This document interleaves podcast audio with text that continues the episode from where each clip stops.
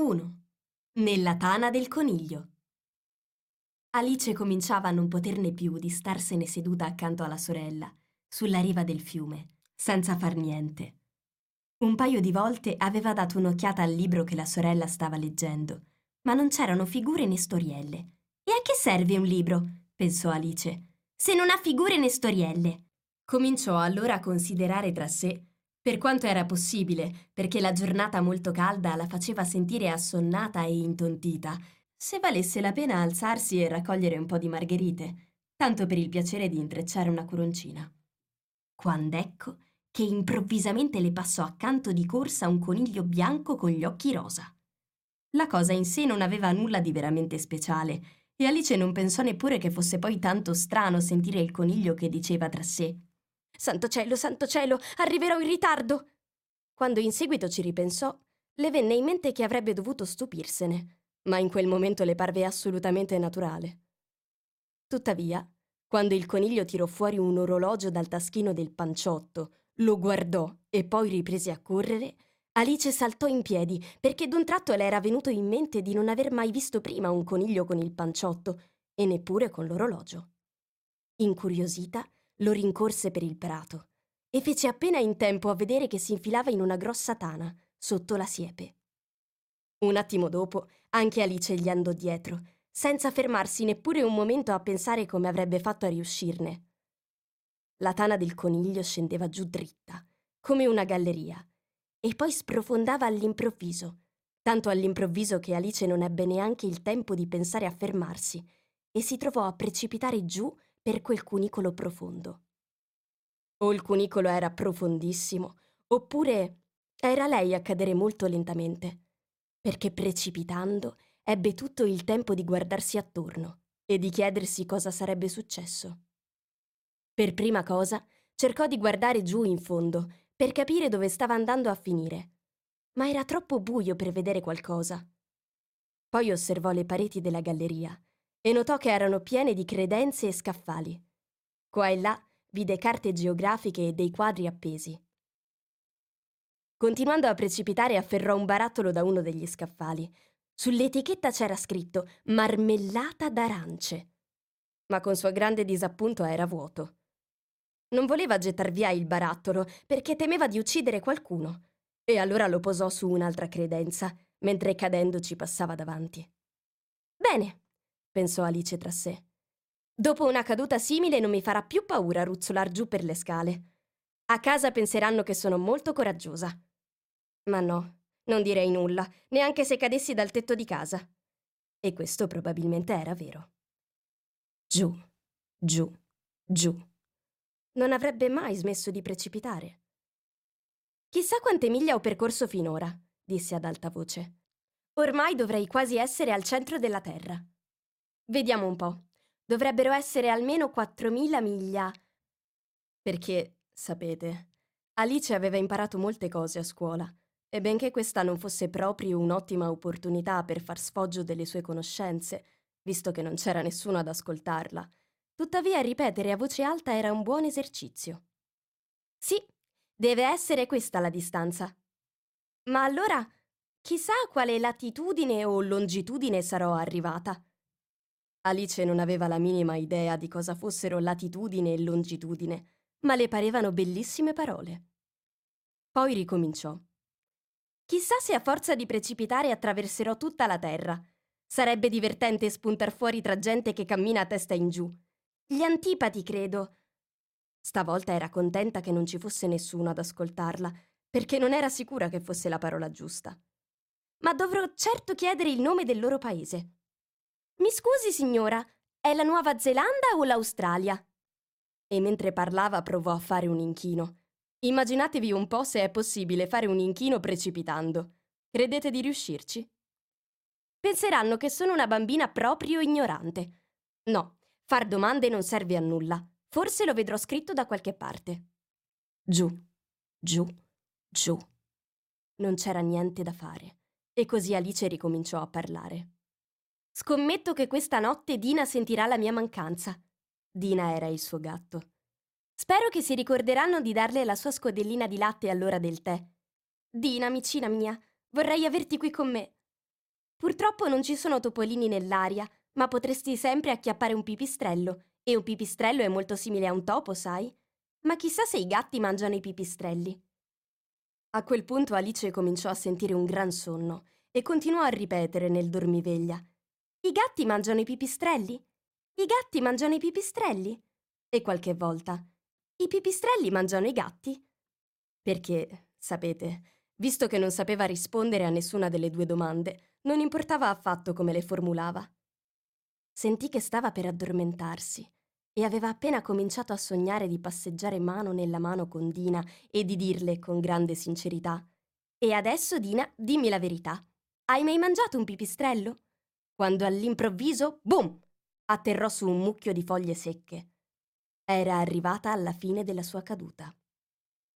Alice non si era fatta male neanche un po' e saltò subito in piedi. Guardò in alto, ma sopra la sua testa c'era solo buio. Davanti a lei c'era un altro corridoio lungo e riusciva ancora a vedere il coniglio bianco che lo percorreva di corsa. Non c'era un minuto da perdere. Alice corse via come il vento, appena in tempo per sentirlo dire mentre svoltava un angolo. Oh, per le mie orecchie, per i miei baffi, si sta facendo proprio tardi! L'aveva quasi raggiunto quando svoltò l'angolo, ma il coniglio era scomparso. Si ritrovò in una stanza lunga, bassa, illuminata da una fila di lampade che pendevano dal soffitto. La stanza era piena di porte, ma erano tutte chiuse a chiave. E dopo averla percorsa in lungo e in largo, tentando di aprire ogni porta, se ne tornò mesta mesta nel mezzo, chiedendosi come avrebbe fatto a uscire di lì. D'un tratto si imbatté in un tavolinetto a tre gambe, di vetro spesso. Non c'era nulla sopra, tranne una minuscola chiave dorata, e il primo pensiero di Alice fu che forse era di una delle porte della stanza. Ma ahimè, o le serrature erano troppo grandi o la chiave era troppo piccola, e comunque non ne apriva nessuna. Tuttavia, al secondo giro, arrivò davanti a una tenda che prima non aveva notato. E dietro la tenda c'era una porticina alta sì e no 30 centimetri. Infilò la minuscola chiave dorata nella serratura e con gran gioia scoprì che era quella giusta. Alice aprì la porta e vide che dava su un piccolo corridoio, poco più largo di una tana di topo. Si inginocchiò e al di là del corridoio scorse il giardino più bello che avesse mai visto. Quanto desiderava uscire da quella stanza buia e passeggiare tra le aiuole fiorite e le fresche fontane. Ma non riusciva a infilare neppure la testa dentro la porticina. E anche se la mia testa ci passasse, pensò la povera Alice, servirebbe a ben poco senza le spalle. Oh, come vorrei poter rimpicciolire come un cannocchiale. Credo che ci riuscirei, se solo sapessi da che parte cominciare. Perché, sapete, in questi ultimi tempi le erano accadute cose talmente strane che Alice aveva cominciato a pensare che in realtà ben poche erano le cose impossibili. Pensò che era inutile restarsene accanto a quella porticina, così tornò verso il tavolino, forse perché sperava di scoprire un'altra chiave, o almeno un libro che insegnasse alla gente a rimpicciolire come un cannocchiale. E questa volta trovò sul tavolo una bottiglia. Sono sicura che prima non c'era, disse Alice. Con sopra un'etichetta ben chiara, la parola bevimi, stampata a grosse lettere. Si fa presto a dire bevimi. La piccola e saggia Alice non aveva alcuna intenzione di farlo senza riflettere. No, prima voglio guardar bene per vedere se c'è scritto veleno.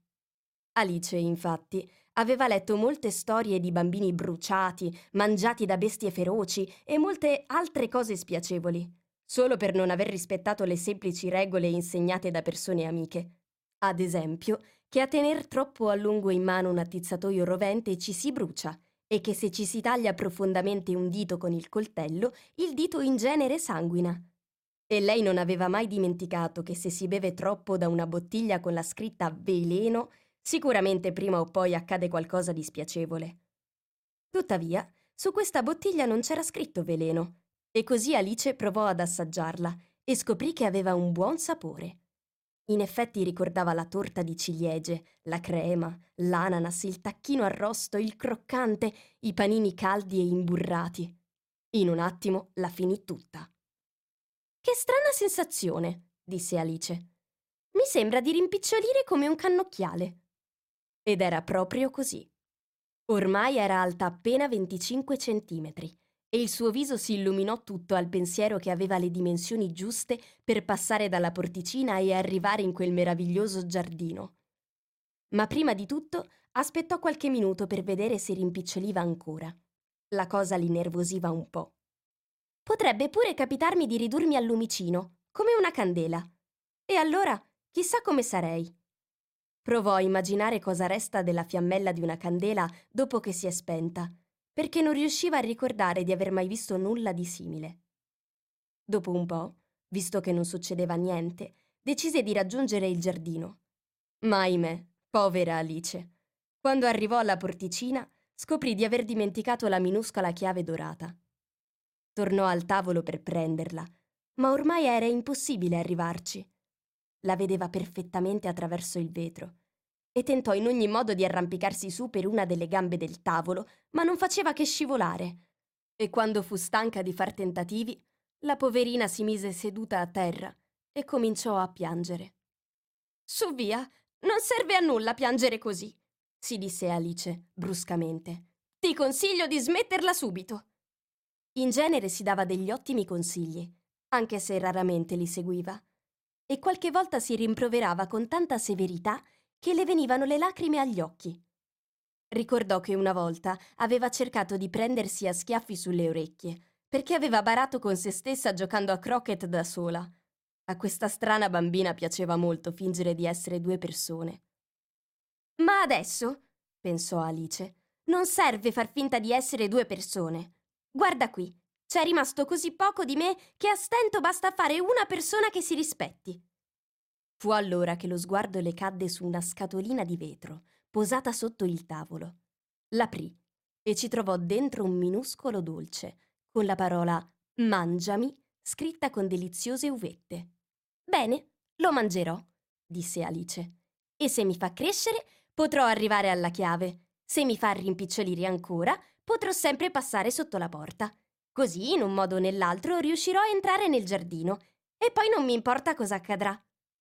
Ne mangiò un pezzettino e si disse tutta ansiosa. Cresco o rimpicciolisco?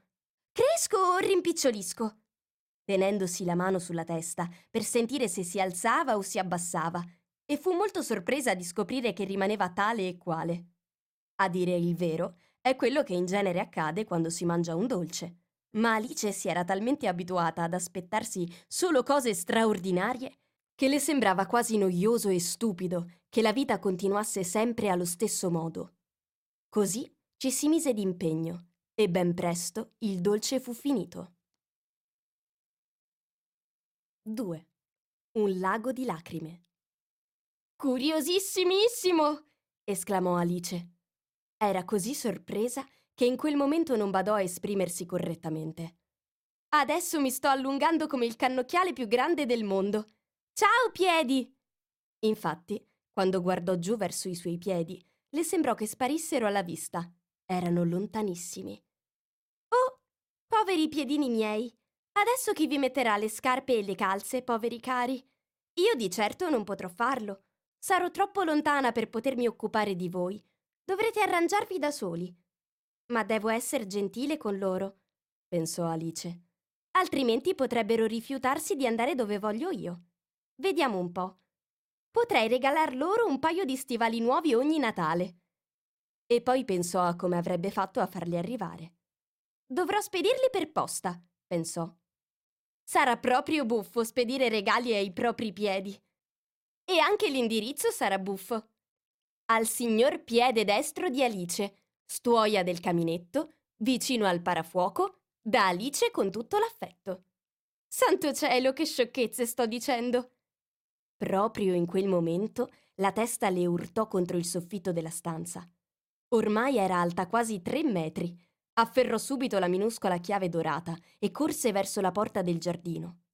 Povera Alice, tutto quello che riuscì a fare fu stendersi su un fianco e attraverso la porta dare uno sguardo al giardino con un occhio solo. Riuscire a passare era ormai una speranza irrealizzabile. Sedette a terra e ricominciò a piangere. Dovresti vergognarti di te stessa, disse Alice. Non sta bene che una ragazza grande come te, poteva ben dirlo, pianga in questo modo. Smetti subito, te lo ordino. Ma continuò lo stesso, spargendo litri e litri di lacrime, finché tutto intorno a lei si formò un lago profondo quasi 12 centimetri e grande fino al centro della stanza. Dopo un po' sentì uno scalpiccio di piedi in lontananza e si asciugò svelta svelta gli occhi per vedere chi arrivava. Era il coniglio bianco che tornava tutto elegante con un paio di guanti bianchi di camoscio in una mano e nell'altra un grande ventaglio. Trotterellava in gran fretta e mentre si avvicinava borbottava tra sé. Oh, la duchessa, la duchessa! Oh, se la faccio aspettare sarà furiosa! Alice era talmente disperata che avrebbe chiesto aiuto a chiunque. Così, quando il coniglio fu vicino, cominciò a dire con una vocina timida e flebile: Mi scusi, signore. Il coniglio sobbalzò violentemente. Lasciò cadere a terra i guanti di camoscio bianchi e il ventaglio e schizzò via nel buio, come un razzo. Alice raccolse il ventaglio e i guanti e poiché la stanza era molto calda, cominciò a sventolarsi mentre continuava a parlare. Povera me, povera me, oggi è tutto così strano. E pensare che ieri era tutto normale. Chissà, forse sono cambiata durante la notte. Vediamo un po'. Questa mattina, quando mi sono alzata, ero sempre la stessa. Mi pare quasi di ricordare che mi sentivo un po' diversa. Ma se non sono la stessa, allora la domanda è chi mai sono io? Ah, questo è il problema. E cominciò a pensare a tutti i bambini della sua età che conosceva, per vedere se per caso si fosse scambiata con uno di loro. Di sicuro non sono Ada, disse, perché lei ha i capelli lunghi e ricci e i miei non lo sono affatto. E di sicuro non sono Mabel, perché io so tante cose e lei, oh, ne sa pochissime. E poi lei è lei e io sono io. E... Oh, povera me, è tutto talmente complicato. Voglio vedere se so ancora tutte le cose che sapevo. Vediamo un po'. 5 per 4 fa 12 e 6 per 4 fa 13 e 7 per 4 fa... Oh, povera me, di questo passo non arriverò mai a 20. Comunque, le tabelline non vogliono dir nulla. Proviamo con la geografia. Londra è la capitale di Parigi e Parigi è la capitale di Roma e Roma... No, è tutto sbagliato, ne sono sicura. Devo essermi scambiata con Mabel. Proverò a recitare il piccolo coccodrillo. E così dicendo, congiunse le mani come se stesse per ripetere una lezione e cominciò a recitare. Ma la sua voce le sembrò roca e strana e le parole uscivano diverse dal solito. Il piccolo coccodrillo la coda lucente dimenò e nell'acqua del Nilo le scaglie dorate sciacquò. Cominciò a sorrider tutto allegro, gli artigli delle zampe esercitò e nella bocca spalancata i pesciolini a entrare invitò. Sono sicura che non sono le parole giuste, disse la povera Alice mentre gli occhi le si riempivano di lacrime. Devo proprio essermi scambiata con Mabel. E dovrò andare a vivere in quella casetta angusta e quasi non avrò giocattoli per giocare. Oh, avrò tante lezioni da studiare. No, ho deciso. Se sono Mabel, preferisco restare qui. Potranno infilar dentro la testa quando vogliono e dirmi torna su, piccola cara. Io mi limiterò a guardare e a rispondere allora chi sono? Prima ditemelo e poi se mi piacerà essere quella persona tornerò su. Altrimenti resterò qui finché diventerò qualcun altro. Ma Oh, povera me!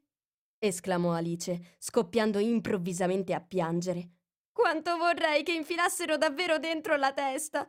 Sono troppo stanca di starmene qui da sola! Così dicendo, si guardò le mani e fu stupita di vedere che mentre parlava aveva infilato uno dei guantini bianchi del coniglio. Come ho fatto a infilarlo? pensò. Probabilmente sto rimpicciolendo di nuovo. Si alzò e si avvicinò al tavolo per misurarsi e scoprì che a giudicare da quel che vedeva doveva essere alta circa mezzo metro e si stava ritirando velocemente. Scoprì ben presto che la causa di tutto ciò era il ventaglio che teneva in mano e allora lo lasciò subito cadere, appena in tempo per evitare di scomparire del tutto. Mi sono salvata giusto in tempo, disse Alice, spaventatissima da quel cambiamento improvviso ma anche assai contenta di scoprire che esisteva ancora. E adesso alla conquista del giardino! E corse più veloce che poteva verso la porticina. Ma ahimè, la porticina era di nuovo chiusa e la chiave dorata era sul tavolo di vetro, proprio come prima. E le cose vanno sempre peggio, pensò la povera bambina. Perché non sono mai diventata così piccola, mai, e vi assicuro che è proprio brutto. Mentre pronunciava queste parole, le scivolò un piede e in un attimo, plonf, si ritrovò nell'acqua salata, che le arrivava fino al mento. La sua prima idea fu quella di essere caduta in mare, e in tal caso posso sempre tornare con il treno, si disse. Alice era andata al mare una sola volta in vita sua ed era giunta alla conclusione che, ovunque si vada sulle coste dell'Inghilterra, si vedono in acqua alcune cabine mobili, dei bambini che scavano nella sabbia con palette di legno, una fila di case d'affitto e dietro la stazione ferroviaria. Tuttavia, scoprì ben presto che quello era un lago, il lago delle lacrime versate quando era alta tre metri. Vorrei proprio non aver pianto così tanto, disse Alice mentre nuotava alla ricerca di un punto per risalire. Adesso riceverò la mia punizione, magari affogando nelle mie stesse lacrime. Sarà una cosa davvero strana. Ma oggi è tutto strano. Proprio in quel momento sentì qualcuno che sguazzava nel lago un po' più in là. Così si avvicinò a nuoto per scoprire chi fosse. Dapprima pensò che si trattasse di un tricheco o di un ippopotamo, ma poi si ricordò di quanto era piccola e scoprì ben presto che era solo un topo, scivolato in acqua proprio come lei. Chissà se potrebbe servire a qualcosa, pensò Alice, parlare con questo topo. Qua giù è tutto talmente insolito che magari sa anche parlare. E comunque non c'è nulla di male a provare. Così cominciò a dire. Oh topo, sa come uscire da questo lago? Sono stanca di nuotare di qua e di là. Oh topo. Secondo Alice, era questo il modo giusto di rivolgersi a un topo. Non l'aveva mai fatto prima, ma ricordò di aver visto, nella grammatica latina di suo fratello, il topo, del topo, al topo, il topo o topo. Il topo la guardò con aria interrogativa e le parve che le strizzasse un occhietto, ma non disse nulla. Forse non capisce l'inglese, pensò Alice. Potrebbe essere un topo francese, giunto qui con Guglielmo il Conquistatore. Infatti, nonostante tutta la sua conoscenza della storia, Alice non aveva un'idea abbastanza chiara di quanto lontano nel tempo fosse quell'episodio. Così riprese. Où ma chat? che era la prima frase del suo libro di francese. Il topo balzò improvvisamente fuori dall'acqua e sembrò tremar tutto dalla paura. Oh, le chiedo scusa! si affrettò a esclamare Alice, temendo di aver urtato la sensibilità del povero animale. Avevo completamente dimenticato che non ama i gatti. Non amo i gatti! esclamò il topo, con voce acuta e piena di passione. E a te piacerebbero se fossi al posto mio? Beh, forse no, rispose Alice con tono conciliante. Ma non si arrabbi per questo. Eppure vorrei proprio che vedesse la nostra gatta Dina. Sono sicura che comincerebbe ad apprezzare i gatti se solo potesse vederla. È così dolce e tranquilla. Alice continuò a parlare, come a se stessa, mentre nuotava pigramente nel lago. Si accuccia facendo le fusa, accanto al fuoco. Si lecca le zampine e si lava il musetto. È talmente morbida e dolce da coccolare ed è eccezionale ad acchiappare i topi. Oh, le chiedo scusa, esclamò Alice. Perché questa volta il topo era tutto un fremito e capì che sicuramente lo aveva offeso. Non parleremo più di lei, se non vuole. Non parleremo, ma guarda! urlò il topo, che tremava dai baffi alla punta della coda. Come se io potessi mai aver voglia di parlarne. La nostra famiglia ha sempre odiato i gatti. Cosucce brutte, meschine, volgari. Per favore, non pronunciare più quel nome. Non lo farò, lo giuro, disse Alice, desiderosa di cambiare argomento di conversazione. Eh, le piacciono. le piacciono i, i cani? Il topo non rispose e così Alice continuò con entusiasmo. Vicino alla nostra casa c'è un cagnolino delizioso. Mi piacerebbe proprio farglielo conoscere. Un terrier dagli occhi lucenti, con il pelo lungo, scuro e riccio. Quando gli si tira qualcosa, corre a prenderla. Poi si mette seduto e chiede la sua cena e fa tante altre cose. Non ne ricordo neppure la metà. Appartiene a un contadino e lui dice che è molto utile, vale almeno cento sterline. Dice che ammazza i topi e... Oh, povera me! esclamò Alice tutta dispiaciuta. Temo di averla offesa di nuovo. Il topo infatti si stava allontanando a nuoto, il più in fretta possibile, e così facendo creava un gran scompiglio nel laghetto. Alice allora lo chiamò con voce dolce. Caro topo, la prego, torni indietro, non parleremo più di gatti e neanche di cani se non le piacciono. Quando il topo sentì queste parole, si voltò e nuotò lentamente verso di lei. Aveva il muso pallido. Per l'emozione, pensò Alice, e disse con voce bassa e tremula. Torniamo a riva e poi ti racconterò la mia storia e capirai perché odio i gatti e i cani. Era proprio ora di uscire, perché il lago era ormai pieno di uccelli e animali che vi erano caduti dentro. C'erano una papera e un dodo, un pappagallino e un aquilotto e molte altre strane creature. Alice fece strada a tutto il gruppo e nuotò fino a riva.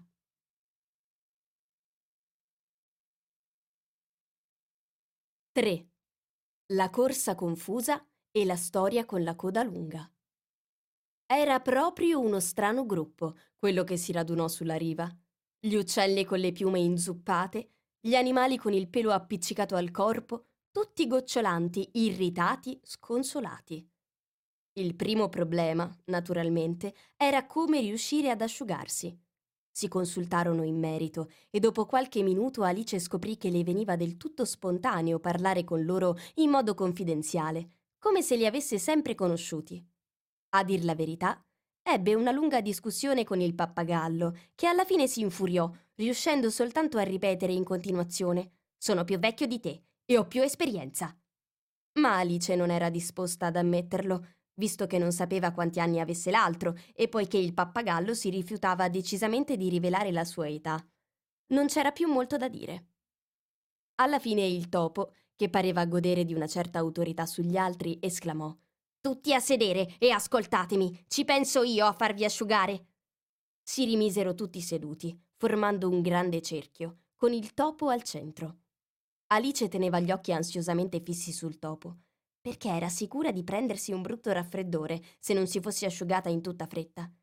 Ahem, ahem, disse il topo con aria d'importanza. Siete pronti? Fra tutti i metodi che conosco, questo è quello che secca più in fretta. Fate tutti silenzio, per favore. Guglielmo il Conquistatore, la cui causa aveva il favore del Papa, fu ben presto accettato dagli inglesi, che avevano bisogno di un capo ed erano abituati agli usurpatori e ai conquistatori. Edwin e Morcar, conti di Mercia e di Northumbria. Più? fece il pappagallo con un brivido. Mi scusi, disse il topo, aggrottando la fronte ma con buon garbo.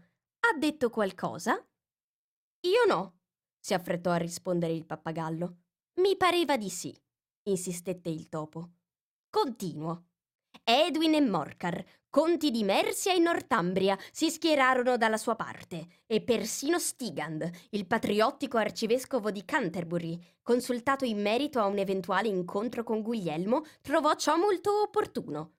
Trovò cosa? fece l'anatra. Trovò ciò, replicò alquanto irritato il topo. Naturalmente lei conosce il significato di ciò. Certo che so cosa significa ciò. Quando sono io a trovare una cosa, disse l'anatra. In genere si tratta di una rana o di un verme, ma il problema è che cosa trovò l'arcivescovo? Il topo non degnò di alcuna attenzione quella domanda e riprese in tutta fretta. E andò incontro a Guglielmo con Edgar Eitling per offrirgli la corona. La condotta di Guglielmo in un primo tempo fu moderata, ma l'insolenza dei suoi normanni. Va meglio, miei cari? continuò, e mentre parlava si rivolse ad Alice. Bagnati come prima, disse Alice tutta malinconica. Non mi sembra proprio che questo mi secchi. In tal caso, disse il dodo con solennità, alzandosi in piedi, propongo che la riunione venga aggiornata e si adottino immediatamente rimedi più radicali. Parli inglese? disse l'aquilotto. Non so il significato di almeno la metà di tutti quei paroloni e oltretutto sono convinto che neanche lei lo sa. E così dicendo, l'aquilotto piegò la testa per nascondere un sorriso. Qualcuno degli altri uccelli cinguettò apertamente. Quel che stavo per dire, riprese il dodo con tono offeso, era che il modo migliore per asciugarci sarebbe di fare una corsa confusa. Che cos'è una corsa confusa? domandò Alice. Non che ci tenesse particolarmente a saperlo, ma il dodo si era interrotto come se pensasse che toccava a qualcun altro parlare, ma nessuno pareva intenzionato a dire qualcosa. Ebbene, continuò il dodo, la miglior spiegazione è una dimostrazione pratica. E visto che potreste aver voglia di provarla personalmente, magari in un giorno d'inverno vi spiegherò cosa fece il dodo. Per prima cosa disegnò il percorso, una specie di circolo, la forma esatta non ha importanza, disse. E poi l'intero gruppo fu disposto lungo il percorso, un po' qua e un po' là. Non c'era un pronti via, ma cominciavano a correre quando volevano e smettevano quando non ne avevano più voglia, così che non era facile capire quando finiva la corsa. Tuttavia, dopo aver corso per una mezz'ora circa, tutti erano asciutti e il dodo improvvisamente esclamò La corsa è finita! e tutti quanti, affannati, si radunarono attorno a lui e chiesero Chi ha vinto? Il dodo non poteva rispondere a questa domanda se non dopo aver pensato e ripensato. Così rimase a lungo con un dito premuto sulla fronte, la posa in cui spesso vedete raffigurato Shakespeare nelle illustrazioni, mentre tutti gli altri aspettavano in silenzio. Alla fine il dodo disse Hanno vinto tutti e tutti dovranno ricevere un premio. E chi darà i premi? chiesero in coro. Ma lei, naturalmente, rispose il dodo, puntando un dito verso Alice. Il gruppo intero le si strinse attorno, gridando confusamente I premi, i premi! Alice non sapeva cosa fare e disperata si mise la mano in tasca, ne estrasse una scatolina di confetti. Per fortuna l'acqua salata non vi era entrata dentro e li offrì a tutti come premio. Ce n'era esattamente uno a testa. Ma anche lei deve avere un premio, disse il topo. Ovvio, replicò il dodo con gran serietà. Cos'altro hai in tasca? continuò rivolto verso Alice. Solo un ditale, rispose Alice tristemente. Dallo a me, disse il dodo. Poi si radunarono tutti ancora una volta attorno a lei, mentre il dodo le offriva solennemente il ditale, con queste parole. Ti preghiamo di accettare questo elegante ditale e una volta concluso questo breve discorso, tutti fecero festa. Alice pensò che era tutto assurdo, ma gli altri avevano un'aria così seria che non ebbe il coraggio di ridere, e non riuscendo a trovare nulla da dire, si limitò a fare un inchino e prese il ditale, cercando di assumere un tono il più solenne possibile. Adesso dovevano mangiare i confetti, questo provocò notevole rumore e confusione, poiché gli uccelli più grandi si lamentarono di non riuscire neppure a sentirne il sapore, mentre quelli più piccoli quasi soffocarono, e bisognò dar loro delle pacche sulla schiena. Ad ogni modo, alla fine tutto si concluse, e sedettero di nuovo in cerchio, pregando il topo di raccontare un'altra storia. Mi aveva promesso di raccontarmi la sua storia, ricorda? disse Alice. E il motivo per cui odia G e G, aggiunse in un sussurro, quasi temendo di offenderlo di nuovo. C'è un capo e c'è anche una coda, lunga e triste, disse sospirando il topo, rivolto ad Alice. Per essere lunga lo è certamente, commentò Alice, guardando stupita la coda del topo. Ma perché dice che è triste? E continuò a lambiccarsi il cervello mentre il topo parlava, così che l'impressione che ne ricevette fu più o meno questa. Disse Fido a un topino mentre usciva da un buchino: Io ti cito in tribunale, protestare a nulla vale, al processo arriveremo, oggi stesso lo faremo. Disse il topo a quel cagnaccio: Un processo, signor mio, senza giudice o giuria. Mi par proprio una pazzia, sono io giudice e giuria. Fece allora quel furbastro: Io decido la tua sorte, ti condanno a morte. Non stai attenta! disse il topo ad Alice severo. A cosa stai pensando? Chiedo scusa, rispose Alice mortificata. Mi pare che lei sia arrivato alla quinta curva. Ma che modo! esclamò il topo, molto irritato. quale nodo? disse Alice, pronta a rendersi utile e guardandosi ansiosamente attorno. Oh, mi permetta di aiutarla a scioglierlo. No, davvero, disse il topo, alzandosi e andandosene. Mi insulti con le tue sciocchezze. Non ne avevo intenzione, supplicò la povera Alice. Ma lei si offende così facilmente. Il topo si limitò a replicare con un borbottio. La prego, torni indietro e finisca il suo racconto, lo chiamò Alice. E tutti gli altri si unirono a lei in coro. Sì, per favore. Ma il topo scosse la testa, con impazienza, e prese a camminare più veloce. Che peccato che non sia rimasto, sospirò il pappagallo, non appena il topo fu scomparso. E una vecchia signora granchio colse l'opportunità per dire a sua figlia mia cara, che questo ti serva di lezione, non perder mai la pazienza. Ma sta zitta, mamma! esclamò la granchiolina un po' stizzita. Tu metteresti a dura prova anche la pazienza di un'ostrica. Come vorrei che la mia Dina fosse qui, disse Alice a voce alta, senza rivolgersi a nessuno in particolare. Lei lo riporterebbe subito indietro. E chi è Dina? Se mi è consentita la domanda, chiese il pappagallo. Alice fu ben lieta di rispondere, perché le piaceva parlare della sua bestiolina. Dina è il nostro gatto, ed è eccezionale ad acchiappar topi, neanche potete immaginarlo. E vedeste come rincorre gli uccelli. Un uccellino se lo mangia in quattro e quattr'otto. Le sue parole provocarono un notevole turbamento in mezzo al gruppo. Alcuni uccelli si affrettarono ad andarsene. Una vecchia gazza si avvolse con cura nelle ali, commentando È proprio ora di andare. L'aria della notte mi disturba la gola. E un canarino, con voce tremante, chiamò a raccolta i suoi piccoli. Presto, andiamo! Dovreste già essere a letto! Con i pretesti più vari se ne andarono tutti. E ben presto Alice si ritrovò da sola. Avrei fatto meglio a non parlare di Dina, si disse con tono malinconico.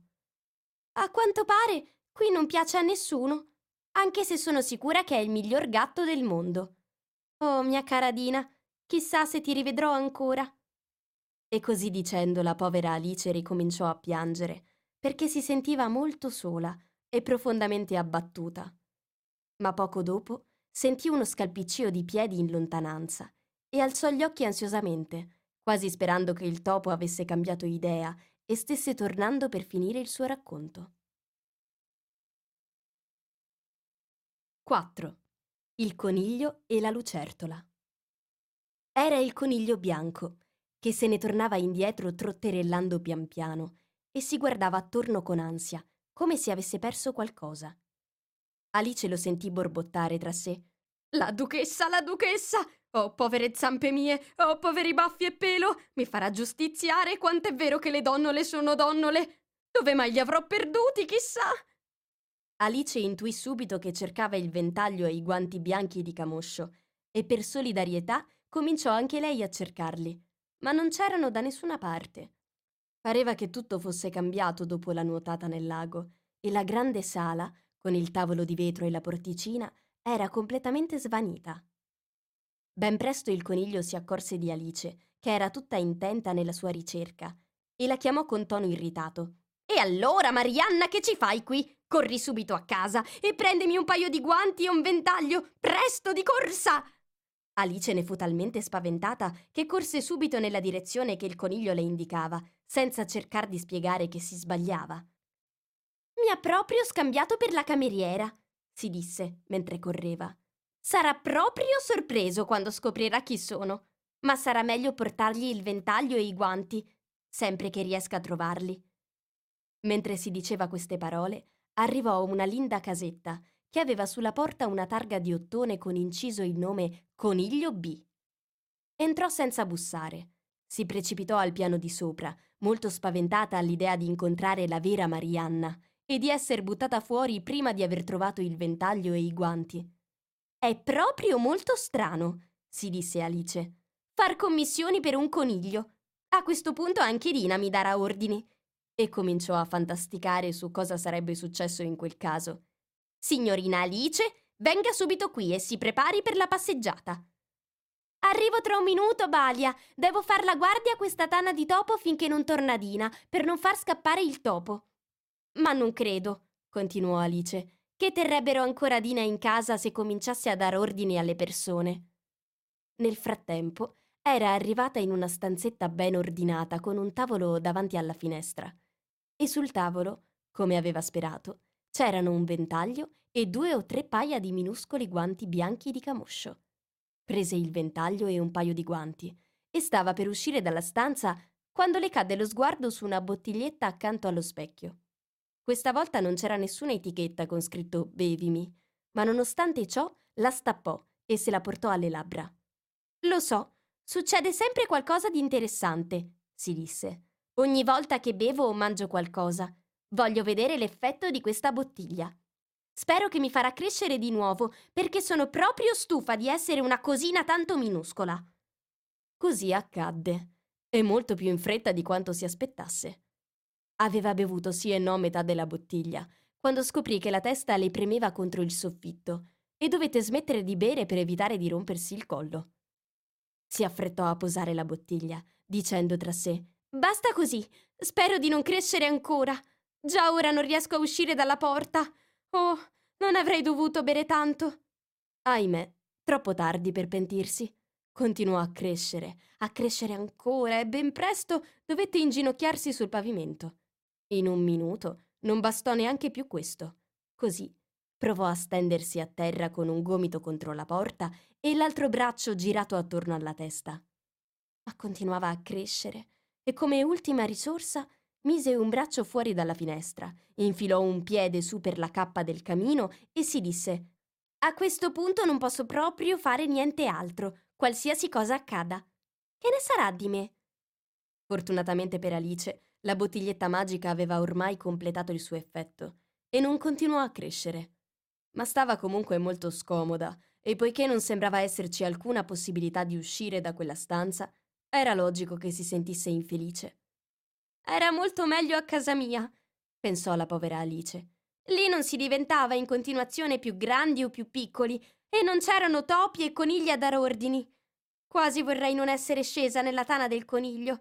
Eppure, eppure, è strano, sapete, questo genere di vita.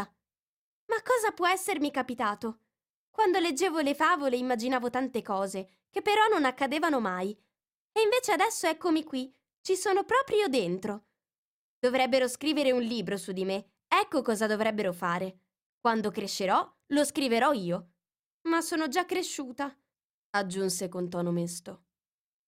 O almeno qui non c'è più spazio per crescere ancora. Ma allora, pensò Alice, non diventerò mai più vecchia di quanto sono adesso. In un certo senso sarebbe un sollievo non diventare mai vecchia, anche se ci sarebbero sempre lezioni da studiare. Oh, questo non mi piacerebbe proprio. Sei proprio sciocca, Alice, si rispose da sola. Come puoi studiare qui? C'è a malapena spazio per te, figuriamoci per dei libri di scuola. Continuò così, parlando e rispondendosi da sola, una conversazione davvero speciale. Ma dopo qualche minuto sentì una voce da fuori, si interruppe per ascoltare. Marianna! Marianna! diceva la voce. Portami subito i guanti! Poi uno scalpiccio di piedi su per le scale.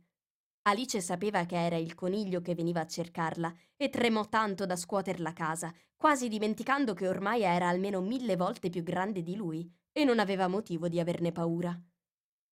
Intanto il coniglio era arrivato alla porta e stava cercando di aprirla, ma poiché la porta si apriva verso l'interno e il gomito di Alice vi premeva contro, il tentativo del coniglio era inutile.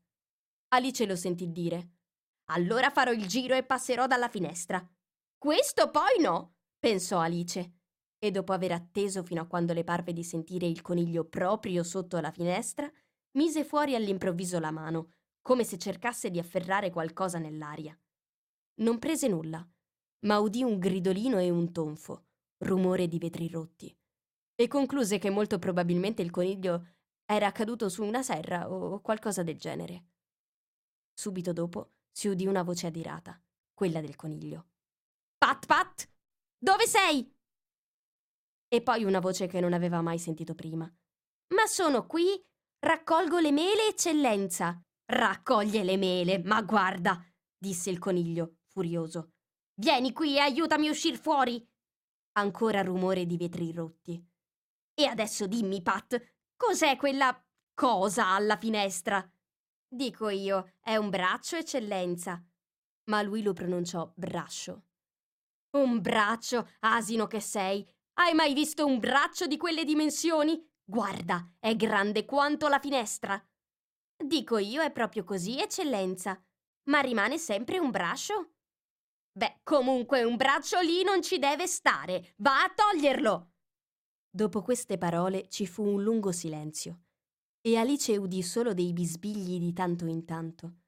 Pareva che dicessero Dico io non mi piace per nulla, eccellenza. Per nulla, per nulla. Fa come ti dico, fifone! E allora lei rimise fuori la mano e fece come per afferrare qualcosa nell'aria. Questa volta ci furono due gridolini e altro rumore di vetri rotti.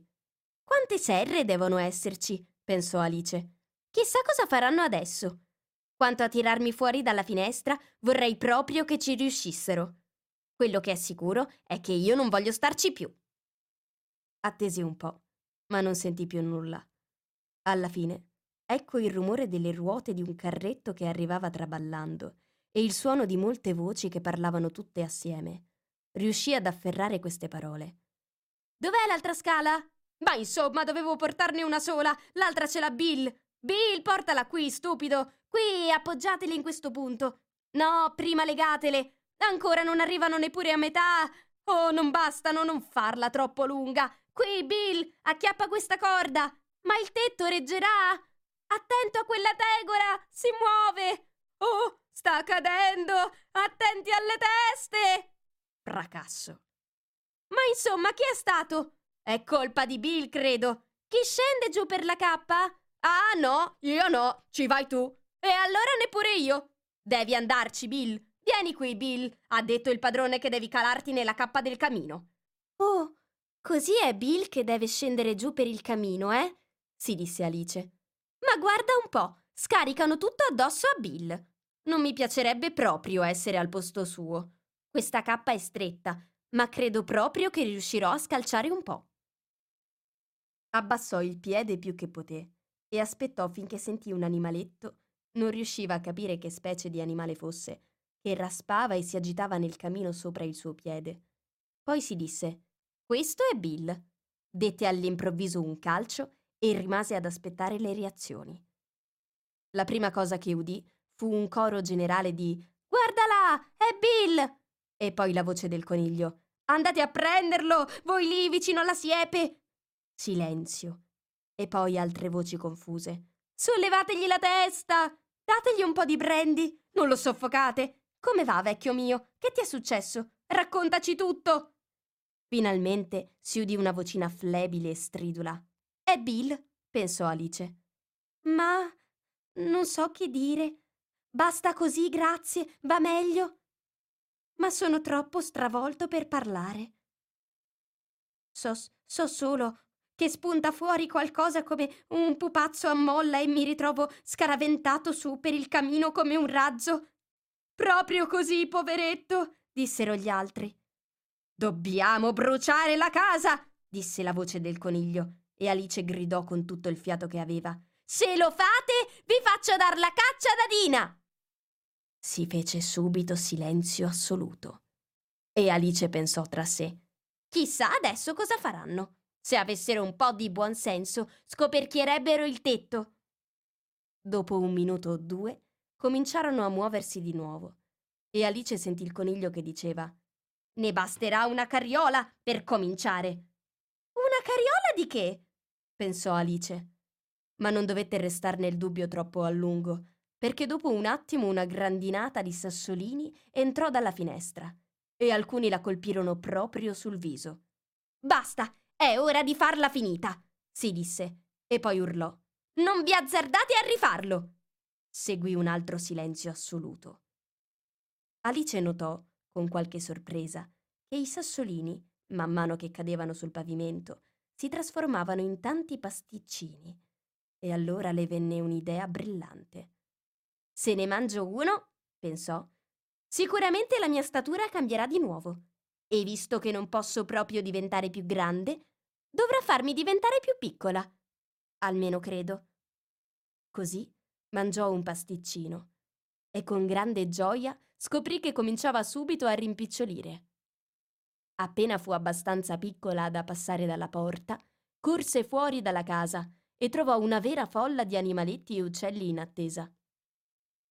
La povera lucertolina, Bill, stava in mezzo a loro sorretta da due porcellini d'India, che le stavano facendo bere qualcosa da una bottiglia.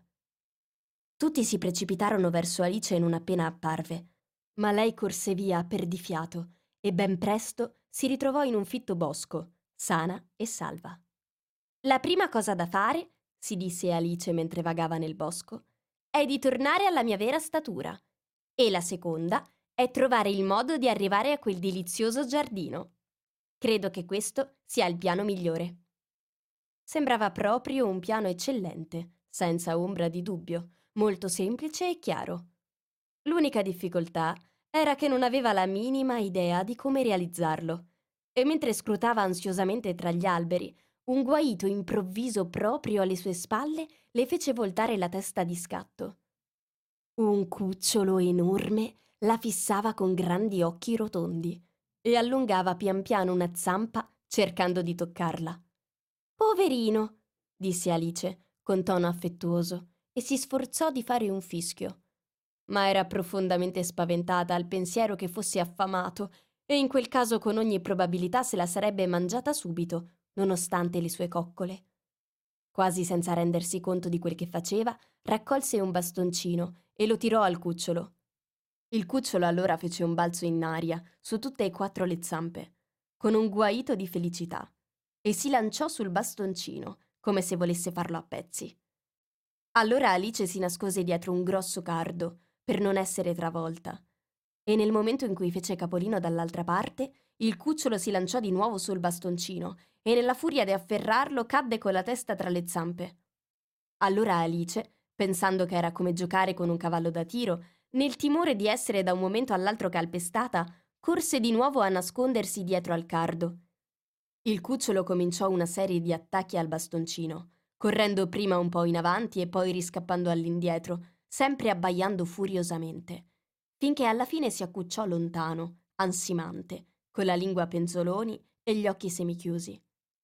Alice pensò che era il momento buono per la fuga, scappò via subito e corse a perdifiato, finché i latrati del cucciolo si persero, deboli, in lontananza.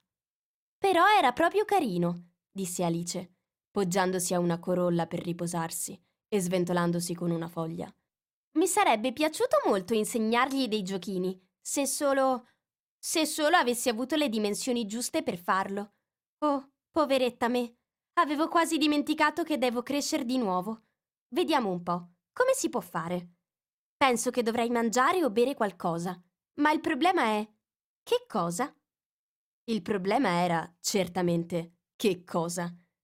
Alice si guardò attorno, fiori e fili d'erba, ma non riusciva a vedere nulla che in quella circostanza le sembrasse la cosa giusta da mangiare o da bere.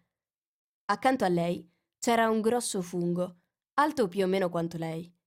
E mentre ci guardava sotto e lo scrutava a destra, a sinistra e dietro, le venne in mente che tanto valeva andare a guardare cosa c'era sopra. Si allungò tutta, in punta di piedi, e fece capolino sopra il bordo del fungo. I suoi occhi incontrarono in quell'istante quelli di un grande bruco azzurro, seduto in cima al fungo, a braccia conserte, intento a fumare tranquillamente un lungo narghilè. Il bruco non degnava di uno sguardo né lei, né quel che c'era intorno. 5. I consigli del bruco. Il bruco e Alice si guardarono per un po' in silenzio. Alla fine il bruco si tolse di bocca il narghilè e si rivolse a lei con voce languida e assonnata. Chi sei? le domandò. Non era proprio un modo incoraggiante per cominciare una conversazione. Alice rispose, un po' timidamente. Io. io al momento non saprei, signore. O almeno So chi ero quando mi sono alzata stamattina, ma credo di essere cambiata molte volte da allora. Che intendi dire? replicò il bruco con tono severo. Spiegati. Mi dispiace, signore, ma non posso spiegarmi, rispose Alice. Perché, capisce, io non sono più io. No, non capisco, disse il bruco. Temo proprio di non potermi esprimere più chiaramente, replicò Alice con molto buon garbo. Perché io per prima non riesco a capire. Cambiare continuamente dimensioni in un giorno solo confonde molto le idee. Non è vero, disse il bruco. Beh, forse a lei non è ancora capitato, replicò Alice. Ma quando si dovrà trasformare in crisalide, e prima o poi succederà, e poi in farfalla, credo che si sentirà un po' strano, no? Neanche un po', replicò il bruco. Beh, forse lei la pensa diversamente, disse Alice. Ma per quanto mi riguarda, io mi sentirei molto strana. Tu, esclamò il bruco con tono sprezzante. Chi sei tu? E questo li riportò al punto di partenza. Alice si sentiva un po' irritata da quel modo del bruco di fare osservazioni così brevi.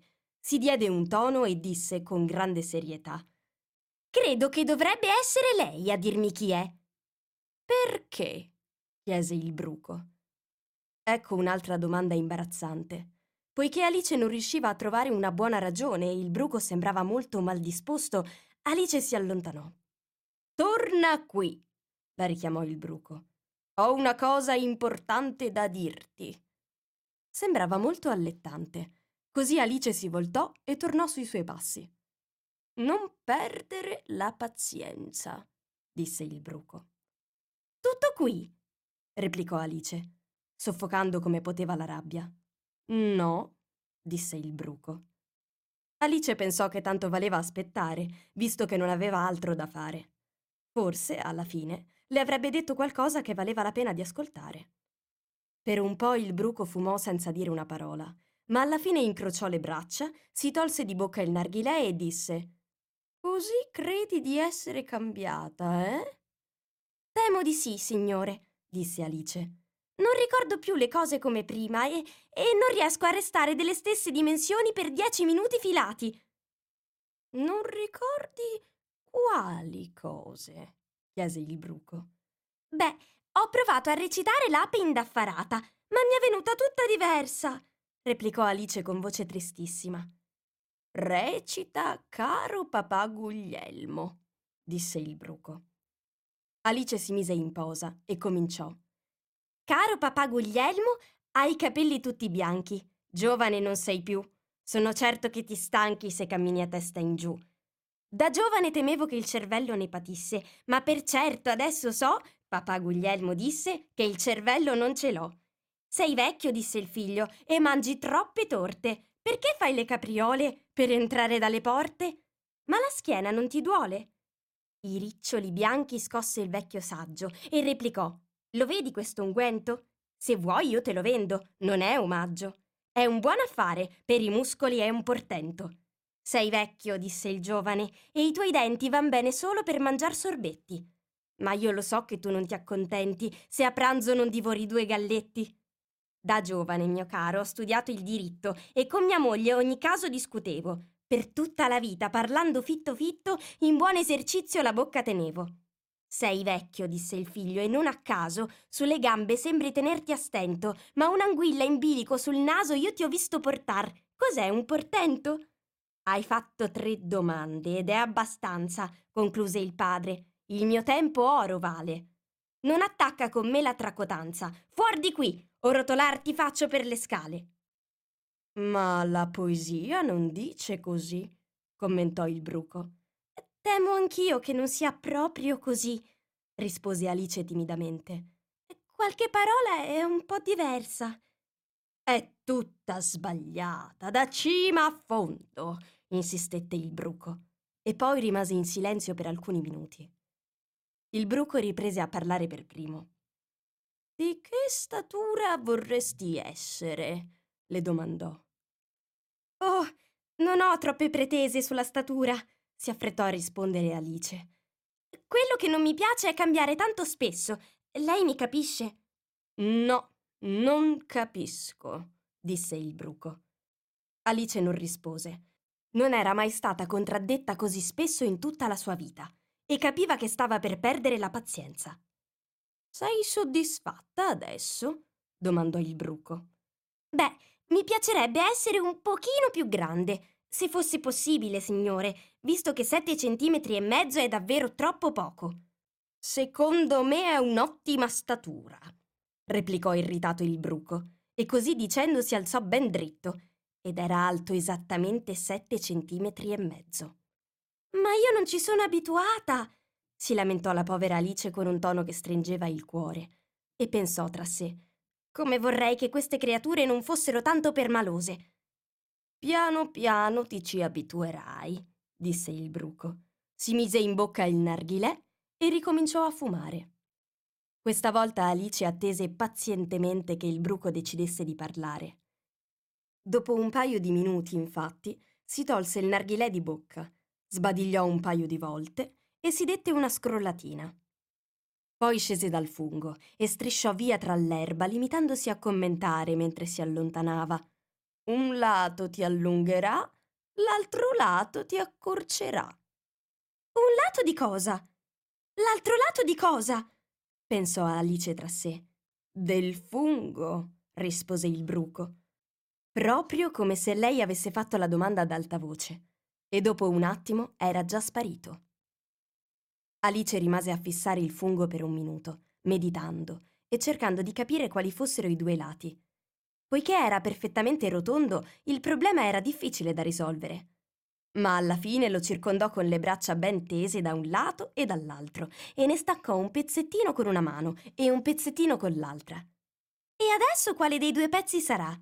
si chiese, dando per prova un morsetto a quello che teneva nella mano destra. Un attimo dopo sentì un colpo violento sul mento. Era andato a sbattere contro il piede. Il cambiamento improvviso la spaventò moltissimo, ma capiva che non c'era tempo da perdere perché si stava ritirando rapidamente.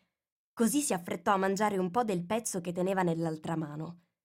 Il mento le premeva con tanta forza contro il piede che poteva appena aprire la bocca.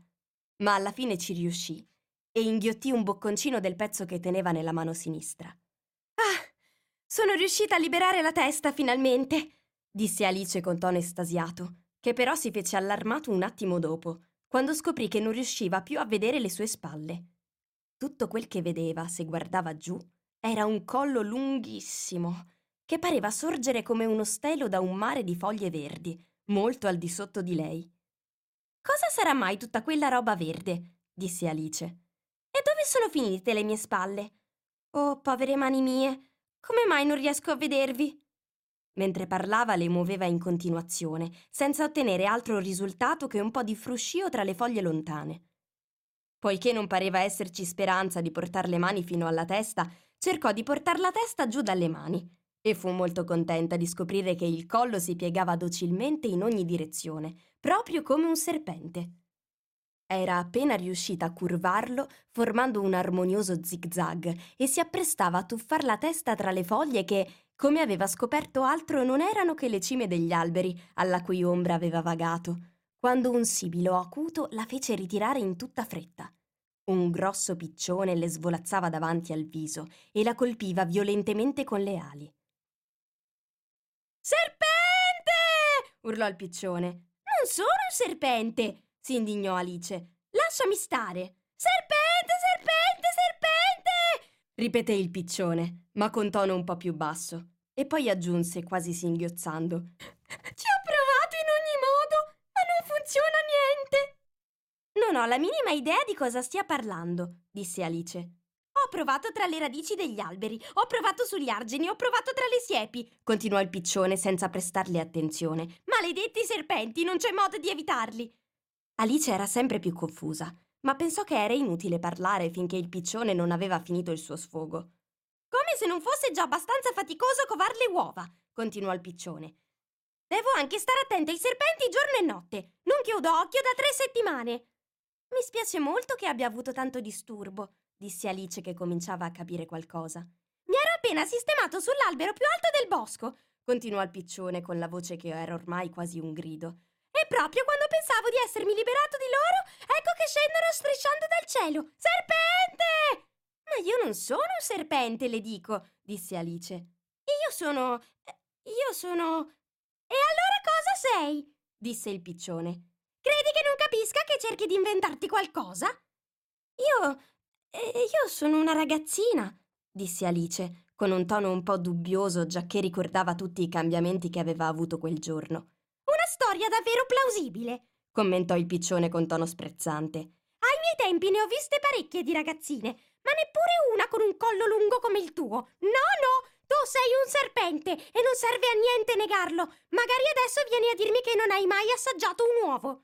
Certo che ho assaggiato un uovo, disse Alice, che era una bambina molto sincera. Ma le ragazzine mangiano le uova proprio come i serpenti, dovrebbe saperlo. Non ci credo, disse il piccione. Ma se è così, allora sono anche loro una specie di serpenti. E questo è quanto. L'idea era del tutto nuova per Alice, tanto che rimase in silenzio per un paio di minuti, dando così al piccione l'opportunità di aggiungere. Sei a caccia di uova, lo so bene. E allora che differenza fa se sei una ragazzina o un serpente? Fa differenza. E molta per me, si affrettò a dire Alice ma si dà il caso che io non sia caccia di uova, e se lo fossi non sono le sue che vorrei, non mi piacciono crude. Via via allora! esclamò il piccione, e borbottando si risistemò nel nido. Alice cercò di infilarsi il più possibile tra gli alberi, come meglio poteva, perché il collo si impigliava continuamente tra i rami, e così ogni tanto doveva fermarsi per liberarlo. Dopo un po' si ricordò che aveva ancora in mano dei pezzetti di fungo e allora cercò di morderne un po' di qua e un po' di là, accorciandosi e allungandosi, finché riuscì a tornare alla sua solita altezza. Da così tanto tempo aveva abbandonato la sua statura che in un primo momento si sentì quasi strana. Ma dopo pochi minuti si era abituata e riprese a parlare tra sé, come era sua abitudine. Su via, metà del mio piano è realizzato. Come mi confondono tutti questi cambiamenti. Non sono mai sicura di cosa diventerò nel giro di un minuto. Ma ecco fatto, sono tornata alla mia statura. Adesso non mi resta che entrare in quel bel giardino. Chissà come ci riuscirò. Mentre lo diceva, si ritrovò all'improvviso in una radura, con una casetta alta appena un metro. Chiunque ci viva, pensò Alice, non avrebbe piacere di incontrare una persona di questa statura. Di sicuro si spaventerebbe a morte. Così dette un morsetto al pezzo di fungo che teneva nella mano destra e solo quando si ritrovò alta una ventina di centimetri decise di avvicinarsi alla casa.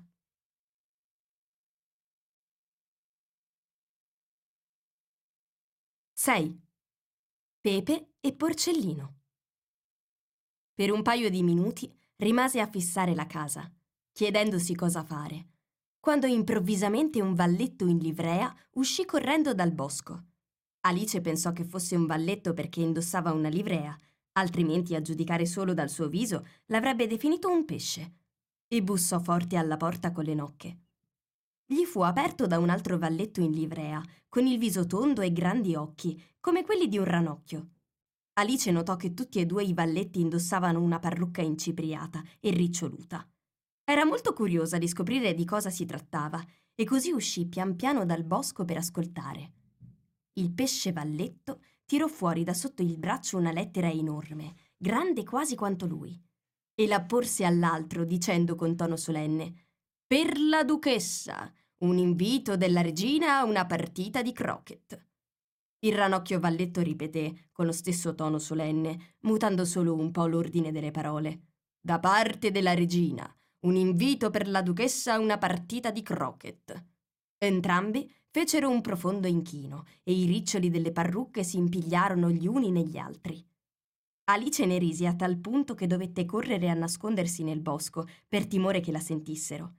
Quando fece di nuovo capolino, il pesce valletto era scomparso e l'altro se ne stava seduto a terra accanto alla porta e fissava il cielo con aria sciocca.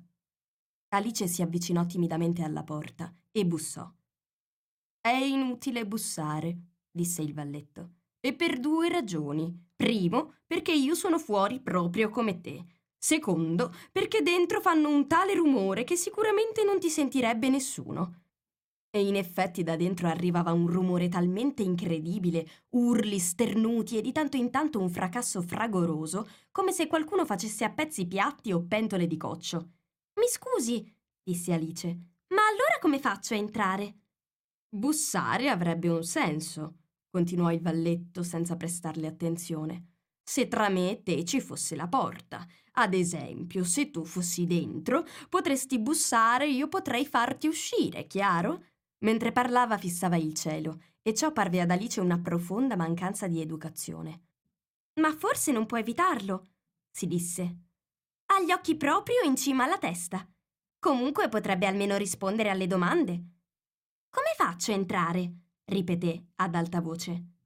Me ne starò seduto qui, commentò il valletto, fino a domani. In quel momento la porta della casa si spalancò e un grande piatto volò fuori, dritto sulla testa del valletto. Gli sfiorò il naso e si ruppe in mille pezzi finendo contro un albero alle sue spalle. O magari dopodomani, continuò il valletto con lo stesso tono, proprio come se nulla fosse accaduto. Come faccio a entrare? domandò ancora Alice a voce sempre più alta. Ma devi proprio entrare? disse il valletto. Questo è il primo problema da risolvere. E lo era, senza dubbio, solo che ad Alice non piaceva sentirselo dire. Il modo in cui queste creature discutono è davvero orribile, borbottò Alice tra sé. C'è da diventar matti. Il valletto sembrò considerarla una buona occasione per ripetere il suo commento, con qualche variazione. Resterò seduto qui, disse, per giorni e giorni. Ma cosa faccio io? disse Alice. Quello che ti pare, rispose il valletto e cominciò a fischiettare. Oh, non serve a niente parlar con lui, disse Alice disperata. È completamente stupido. Aprì la porta ed entrò. La porta immetteva direttamente in una grande cucina, tutta piena di fumo. La duchessa era seduta proprio in mezzo, su uno sgabello a tre gambe, e cullava un bambino. La cuoca era china sul fuoco e rimestava in un gran pentolone che doveva essere pieno di zuppa. Di sicuro c'è troppo pepe in quella zuppa, si disse Alice tra uno sternuto e l'altro. Di sicuro ce n'era troppo nell'aria. Persino la duchessa di tanto in tanto sternutiva. Quanto al bambino, alternava sternuti e strilli, senza un attimo di pausa. Le uniche due creature nella cucina che non sternutivano erano la cuoca e un grosso gatto, accucciato sul focolare, con un ghigno che andava da un orecchio all'altro. Per favore, mi spieghereste? disse Alice timidamente, perché non era troppo sicura che fosse buona educazione parlar per prima. Perché il gatto sogghigna in quel modo? È un gatto del Cheshire, rispose la duchessa. E questo spiega tutto. Porcellino! Pronunciò l'ultima parola con una violenza tale che Alice quasi sobbalzò. Ma capì subito che era rivolta al bambino e non a lei. Così si fece coraggio e riprese. Eh, non sapevo che i gatti del Cheshire soggignassero sempre. A dir la verità, non sapevo che i gatti potessero sogghignare. Possono farlo tutti, commentò la duchessa, e in genere lo fanno. Io non so di nessuno che lo faccia, disse Alice con molto garbo e piuttosto compiaciuta di aver avviato una conversazione. E il fatto è, disse la duchessa, che tu non sai molte cose. Ad Alice non piacque affatto il tono di questo commento e pensò che sarebbe stato meglio cambiare argomento di conversazione. Mentre ne cercava un altro, la cuoca tolse dal fuoco il pentolone di zuppa e poi cominciò a lanciare addosso alla duchessa e al bambino tutto quello che le capitava sotto mano. Prima le molle da fuoco, poi una pioggia di pentole, piatti, vassoi. La duchessa pareva non farci caso, neppure quando veniva colpita, il bambino strillava già tanto che era quasi impossibile dire se quei colpi gli facessero male o no. Oh, per piacere, faccia attenzione! gridò Alice saltellando in preda al terrore. Lo prende sul naso! disse, mentre un'enorme padella lo sfiorava e quasi glielo staccava. Se ognuno si facesse gli affari propri, disse la duchessa con voce roca, il mondo girerebbe molto più in fretta. Ma questo non sarebbe un vantaggio, rispose Alice, ben lieta di poter far sfoggio della sua erudizione. Pensi solo che problema con il giorno e la notte. Lei sa che la Terra impiega 24 ore per girare sul suo asse. A proposito di asce, disse la duchessa, tagliatele la testa! Alice guardò ansiosamente la cuoca per vedere se aveva intenzione di raccogliere il suggerimento, ma la cuoca era di nuovo intenta a rimestare la zuppa e pareva non prestare ascolto. Così Alice continuò. 24 ore. credo. O dodici. Io. Oh, non seccarmi, l'interruppe la duchessa. Non ho mai sopportato i numeri. E così dicendo riprese a cullare il bambino, cantando una specie di ninna nanna e dandogli uno scossone violento alla fine di ogni verso. Quando il bimbo strilla, non gli dar la camomilla. Se non vuoi sentirlo più, uno schiaffo dagli tu. Ho, ho, ho. La duchessa cominciò a cantare la seconda strofa della canzone, sempre scuotendo violentemente il bambino, e quella povera cosina strillava talmente che Alice a stento riuscì a sentire le parole. Col mio bambino io sono severa, lo picchio da mattina a sera. Gli piace il pepe? Allora ben gli sta, se il pepe sternutir lo fa. Ha, ha, ha. Tieni, cullalo un po', se vuoi disse la duchessa ad Alice, lanciandole il bambino. Io devo andare a prepararmi per la partita di croquet con la regina. E così dicendo si precipitò fuori della stanza. La cuoca le lanciò dietro una padella mentre usciva e per un soffio non la colpì. Alice prese il bambino con qualche difficoltà, perché il suo corpo aveva una forma strana e braccia e gambe si muovevano in tutte le direzioni. Proprio come una stella marina, pensò Alice. Quel povero esserino soffiava come una locomotiva e continuava a muoversi su e giù, tanto che per un paio di minuti Alice non poté far altro che tenerlo ben stretto tra le braccia. Appena ebbe scoperto il modo giusto per tenerlo, facendone una specie di nodo e poi tenendolo stretto per l'orecchio destro e il piede sinistro, impedendogli di liberarsi, lo portò all'aria aperta. Se non lo porto via con me, pensò Alice, questo bambino è spacciato in meno di due giorni. Sarebbe un vero omicidio lasciarlo qui. Disse le ultime parole ad alta voce e quell'esserino grugnì in risposta. Ormai aveva smesso di sternutire. Non grugnire, disse Alice. Non sta bene esprimersi in questo modo. Il bimbo grugnì di nuovo e Alice lo guardò ansiosamente in viso per vedere che succedeva. Senza ombra di dubbio aveva un naso decisamente all'insù, quasi più un grugno che un vero naso. Anche gli occhi erano estremamente piccoli per un bambino. E inoltre ad Alice il suo aspetto non piaceva affatto. Ma forse è perché ha pianto tanto, pensò, e gli guardò di nuovo gli occhi per vedere se c'erano delle lacrime.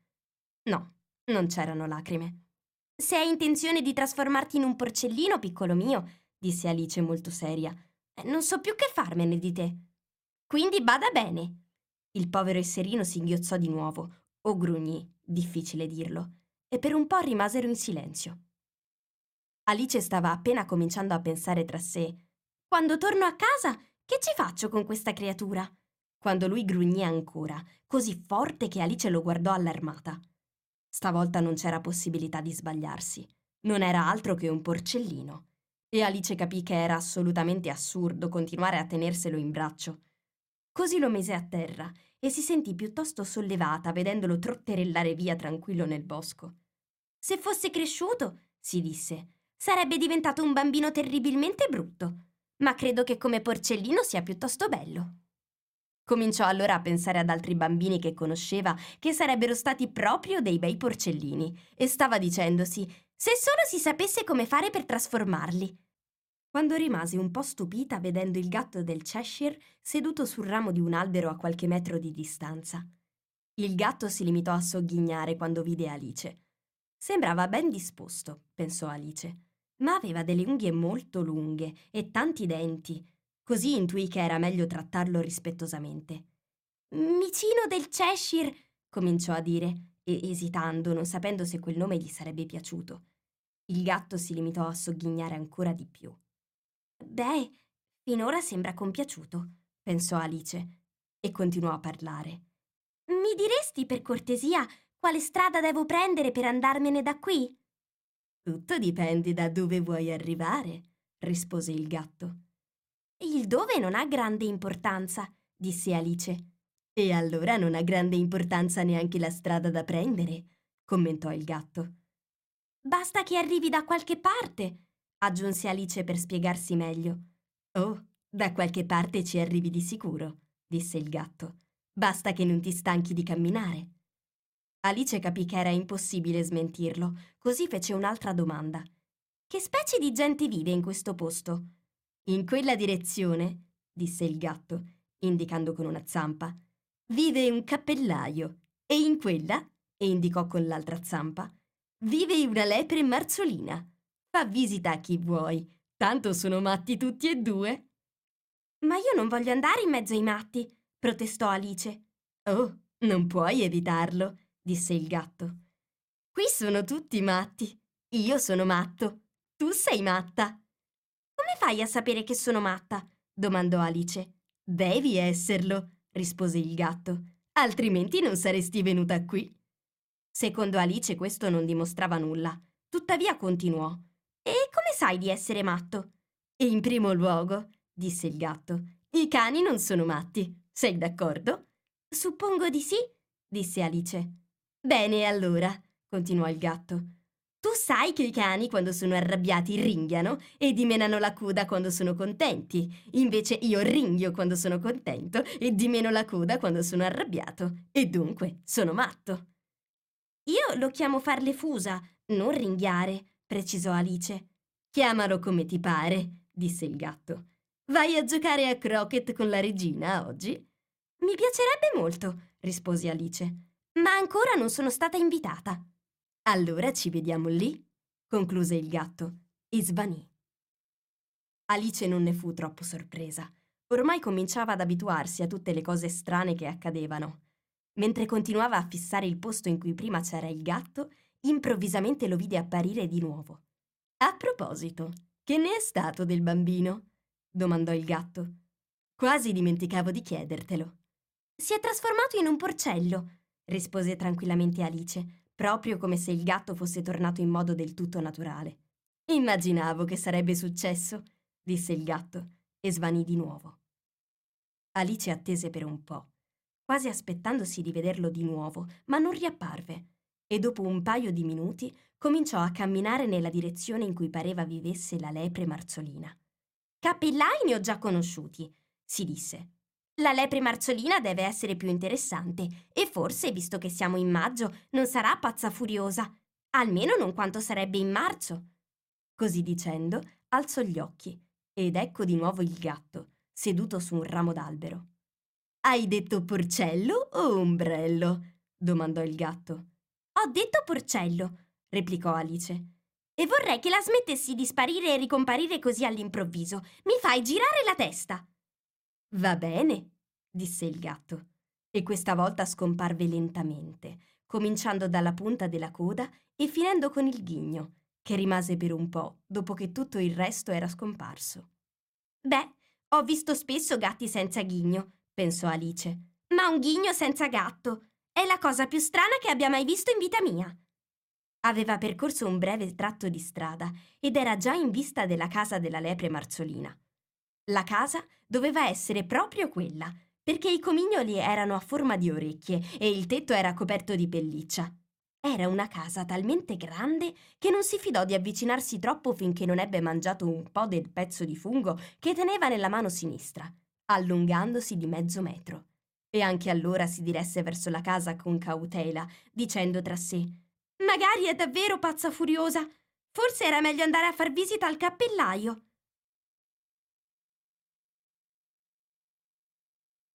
7. Un tè da matti. Davanti alla casa, sotto un albero, c'era una tavola apparecchiata e la lepre marzolina e il cappellaio erano lì che prendevano il tè. Tra loro era seduto un ghiro, profondamente addormentato, che gli altri due usavano come cuscino e tenendoci poggiati i gomiti sopra, chiacchieravano tranquillamente. Assai scomodo per il ghiro, pensò Alice ma del resto dorme e non credo che ci faccia caso. Il tavolo era grande, ma quei tre se ne stavano vicini vicini in un angolo. Non c'è posto! Non c'è posto! esclamarono vedendo Alice che si avvicinava. Posto ce n'è in abbondanza, replicò Alice indignata e sedette in una grande poltrona a un capo del tavolo. Prendi un po' di vino, disse la lepre marzolina con tono affabile. Alice guardò bene sul tavolo, ma non vide altro che tè non vedo vino, fece notare. Non ce n'è, disse la lepre marzolina. Allora non è stato molto educato offrirmene, rispose Alice irritata. E non è stato molto educato neanche sedersi senza essere invitata, disse la lepre marzolina. Non sapevo che fosse la vostra tavola, disse Alice. È preparata per molto più di tre persone. Dovresti tagliarti i capelli, osservò il cappellaio. Era già da un po' che fissava Alice, incuriosito. E furono queste le sue prime parole. Dovrebbe imparare a non fare appunti troppo personali, lo riprese Alice con tono severo. Non è educato. Il cappellaio spalancò gli occhi nel sentire questa osservazione, ma si limitò a dire Cosa hanno in comune un corvo e uno scrittoio? Bene, adesso ci divertiamo un po', pensò Alice. Sono contenta che abbiano cominciato a far giochini. Credo di poterlo indovinare, aggiunse ad alta voce. Intendi dire che pensi di sapere la risposta? disse la lepre marzolina. Proprio così, confermò Alice. Allora dovresti dire quello che pensi, continuò la lepre marzolina. È quel che faccio, si affrettò a rispondere Alice. O almeno, almeno penso quello che dico. È la stessa cosa, no? Non direi proprio, intervenne il cappellaio. Sarebbe come dire che vedo quel che mangio e mangio quel che vedo sono la stessa cosa. Oppure, aggiunse la lepre marzolina, che mi piace quel che prendo e prendo quel che mi piace sono la stessa cosa. O ancora, aggiunse il ghiro, che sembrava parlare nel sonno, che respiro quando dormo e dormo quando respiro sono la stessa cosa. Nel tuo caso sono la stessa cosa, disse il cappellaio. E così la conversazione arrivò a un punto morto e tutti rimasero in silenzio per qualche minuto, mentre Alice cercava di ricordare tutto quel che sapeva sui corvi e sugli scrittoi, ma non era molto. Il cappellaio ruppe il silenzio per primo. Quanti ne abbiamo oggi? domandò rivolto ad Alice. Aveva tirato fuori l'orologio dal taschino e lo fissava un po' perplesso, scuotendolo di tanto in tanto e accostandolo all'orecchio. Alice ci pensò su e poi disse Quattro. Va indietro di due giorni, sospirò il cappellaio. Te l'avevo detto che il burro non avrebbe funzionato, aggiunse, fissando adirato la lepre marzolina. Era di prima qualità, rispose come scusandosi la lepre marzolina. Ma deve esserci entrata qualche briciola, borbottò il cappellaio. Non avresti dovuto spalmarcelo con il coltello del pane. La lepre marzolina prese l'orologio e lo fissò avvilita. Poi lo intinse nella tazza di tè. Lo guardò di nuovo, ma non riuscì a pensare a niente di meglio rispetto alla sua prima osservazione. Era burro di prima qualità? Alice aveva osservato incuriosita tutta la scena. Che strano orologio, disse. Indica i giorni e non indica l'ora. E perché dovrebbe indicare l'ora? Borbottò il cappellaio. Che forse il tuo orologio indica l'anno? Certo che no, replicò pronta Alice. Ma questo perché un anno è lungo e resterebbe fermo per molto tempo. Proprio come il mio, disse il cappellaio. Alice rimase terribilmente perplessa. L'osservazione del cappellaio le pareva priva di qualsiasi senso, eppure le parole le conosceva tutte. Non riesco a capirla, disse con il maggior garbo possibile. Il ghiro si è addormentato di nuovo, disse il cappellaio e gli versò sul naso del tè bollente. Il ghiro scosse la testa, infastidito, e borbottò, senza neppure aprire gli occhi. Certo, certo, stavo proprio per dire la stessa cosa. Hai già risolto l'indovinello? domandò il cappellaio, rivolgendosi di nuovo ad Alice. No, ci rinuncio, rispose Alice. Qual è la soluzione? Non ne ho la più pallida idea, disse il cappellaio. Neanch'io, aggiunse la lepre marzolina. Alice sospirò, sconfortata. Penso che potreste utilizzare meglio il vostro tempo, disse, invece di sprecarlo proponendo indovinelli senza soluzione. Se tu conoscessi il tempo bene quanto me, la rimproverò il cappellaio, non parleresti di sprecarlo come se fosse una cosa. Perché non lo è? Capisco, disse Alice. Certo che non capissi, continuò il cappellaio, scuotendo sdegnosamente la testa. Direi proprio che tu, con il tempo, non ci hai mai parlato. Forse no, replicò cauta Alice, ma so che quando leggo la musica devo battere il tempo.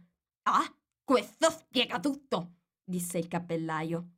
Il tempo non sopporta di essere battuto. Ora, se tu solo fossi in buoni rapporti con lui, ti consentirebbe di fare praticamente tutto quel che vuoi con l'orologio. Ad esempio, supponi che siano le nove del mattino, l'ora di inizio delle lezioni. Basterebbe che tu gli dicessi una parolina e l'orologio in un batter d'occhio salterebbe alle 13.30, giusto l'ora del pranzo. E magari fosse ora di pranzo, sussurrò tra sé la lepre marzolina. Certo, sarebbe fantastico, disse Alice pensosa. Ma comunque non avrei appetito. Sul momento forse no, replicò il cappellaio. Ma potresti lasciare l'orologio fisso sulle 13.30 tutto il tempo che vuoi. È così che fa lei? domandò Alice. Il cappellaio scosse la testa con aria lugubre. Io no, replicò. Abbiamo litigato lo scorso marzo, proprio prima che lei impazzisse, sai e così dicendo indicò con il cucchiaino la lepre marzolina. È successo al concerto di gala offerto dalla regina di cuori, al quale io dovevo cantare. Strizza l'occhio pipistrello che sa mai perché lo fai. La conosci questa canzone? Eh, ho già sentito qualcosa di simile, rispose Alice. Ecco, riprese il cappellaio, continua così. Come un fulmine nel cielo, strizza l'occhio a quel punto il ghiro si scosse e cominciò a cantare nel sonno. Strizza, strizza, strizza l'occhio. E andò avanti senza sosta, tanto che dovettero punzecchiarlo per farlo smettere. Beh, avevo sì e no terminato la prima strofa, disse il cappellaio, quando la regina ha cominciato a urlare. Tempo! Tagliategli la testa! Che cosa selvaggia! esclamò Alice. E da allora, continuò con tono lugubre il cappellaio, il tempo si rifiuta di farmi anche il più piccolo piacere. Ormai sono sempre le sei del pomeriggio. Alice ebbe un'idea brillante. È per questo che è apparecchiato per il tè? domandò. Certo, è per questo, disse il cappellaio con un sospiro. È sempre l'ora del tè e non c'è mai il tempo di lavar nulla tra un tè e l'altro. E così girate intorno al tavolo, no? disse Alice. Proprio così, rispose il cappellaio. Man mano che usiamo le tazze. Ma che succede quando siete di nuovo al punto di partenza? si azzardò a domandare Alice. Che ne direste di cambiare argomento? Intervenne la lepre marzolina sbadigliando. Comincio a essere stanca di questo discorso. Propongo che la fanciulla ci racconti una storia. Temo di non conoscerne nessuna, disse Alice, piuttosto allarmata dalla richiesta. Allora ce la racconterà il Ghiro! gridarono all'unisono. Svegliati, Ghiro! E lo punzecchiarono dappertutto. Il Ghiro aprì gli occhi lentamente. Non dormivo, disse con voce roca, flebile. Ho sentito tutto, parola per parola. Raccontaci una storia, disse la lepre marzolina. Sì, per favore, lo pregò Alice. E fa presto, aggiunse il cappellaio, o ti addormenterai di nuovo prima di aver finito. C'erano una volta tre sorelline, cominciò dunque il ghiro. I loro nomi erano Elsina, Luisetta e Tildina e vivevano in fondo a un pozzo. E cosa mangiavano? domandò Alice, sempre molto interessata a quel che si mangiava e si beveva. Si nutrivano di melassa, disse il ghiro, dopo averci pensato per un paio di minuti. Ma guardi che non è possibile, fece notare Alice con molto garbo. La melassa si prende quando si è malati. E loro lo erano, disse il ghiro. Erano molto malati. Alice cercò di immaginare quello stranissimo modo di vivere, ma la cosa la lasciava molto perplessa. Così riprese. Ma perché vivevano in fondo a un pozzo? Prendi un altro po' di tè, disse la lepre marzolina ad Alice con molta cordialità. Non ne ho preso affatto, replicò Alice con tono offeso. E dunque non posso prenderne un altro po'. Vorrai dire che non puoi prenderne un po' meno, disse il cappellaio. È molto semplice prendere un po' più di nulla. Nessuno ha chiesto il suo parere, disse Alice. E adesso chi è che fa gli appunti sugli altri? commentò trionfante il cappellaio. Alice non seppe cosa rispondere. Così si servì un po' di tè e di pane e burro, poi si rivolse al ghiro e ripeté la domanda. Perché vivevano in fondo a un pozzo? Il ghiro ci pensò su un paio di minuti e poi disse Era un pozzo di melassa. Non esiste nulla di simile. Alice cominciava ad arrabbiarsi sul serio, ma il cappellaio e la lepre marzolina le fecero cenno di tacere e il ghiro le fece notare con tono seccato. Se non ti riesce di essere educata, è meglio che la storia te la finisca da sola. No, la prego, continui, disse Alice con grande umiltà. Non la interromperò più, anzi, scommetto proprio che ne esiste uno. Uno? Ma guarda un po', disse il ghiro indignato. Tuttavia accettò di continuare. E così queste tre sorelline imparavano a estrarre. Cosa estraevano? domandò Alice, dimenticando completamente la promessa che aveva fatto. Melassa, rispose il ghiro, questa volta senza neanche notare l'interruzione. Voglio una tazza pulita, l'interruppe il cappellaio. Avanziamo di un posto. Così dicendo si spostò, imitato dal ghiro. La lepre marzolina si mise al posto del ghiro e Alice, assai malvolentieri, prese il posto della lepre marzolina. Il cappellaio fu l'unico a trarre vantaggio dal cambio. Alice invece stava molto peggio di prima, poiché la lepre marzolina aveva appena rovesciato nel piatto la caraffa del latte. Alice non voleva offendere di nuovo il ghiro e così cominciò a dire con gran cautela: Ma non capisco, da dove la estraevano la melassa? È possibile estrarre acqua da un pozzo d'acqua? disse il cappellaio. C'è da supporre che si possa estrarre melassa da un pozzo di melassa, no? Stupidella! Ma loro ci stavano dentro, disse Alice al ghiro, decidendo di non far caso all'ultimo commento. Certo che ci stavano, disse il ghiro, proprio dentro. Questa risposta confuse a tal punto la povera Alice che lasciò parlare il ghiro per un po', senza interromperlo. Imparavano a estrarre, continuò il ghiro, sbadigliando e stropicciandosi gli occhi perché cominciava ad avere molto sonno ed estraevano ogni genere di cose, tutto quello che comincia per M. Perché per M? domandò Alice. Perché no? replicò la lepre marzolina. Alice rimase zitta. Il ghiro ormai aveva chiuso gli occhi e stava per addormentarsi, ma pizzicato dal cappellaio si risvegliò di nuovo con un gridolino e riprese. E comincia per ebbe come mortaio Margherita, memoria è molto, sai, quando ad esempio diciamo molto moltissimo. Hai mai visto estrarre qualcosa come molto moltissimo? Ma se lo chiede a me, disse Alice molto imbarazzata, io non credo. Allora non dovresti parlare, disse il cappellaio. Un tono così brusco era più di quanto Alice potesse sopportare. Si alzò profondamente disgustata e se ne andò. Il ghiro piombò all'istante in un sonno profondo e nessuno degli altri fece il minimo caso alla sua partenza. Si girò a guardarli un paio di volte, quasi sperando che la richiamassero. L'ultima volta che li vide, stavano cercando di infilare il ghiro dentro la teiera. Mai e poi mai tornerò in quel posto, disse Alice, avviandosi verso il bosco. È il tè più stupido al quale abbia mai partecipato in vita mia. Proprio mentre diceva queste parole, notò che uno degli alberi aveva una porta che consentiva di entrarci dentro. Che stranezza, pensò. Ma oggi è tutto strano. Tanto vale entrarci dentro. E così fece.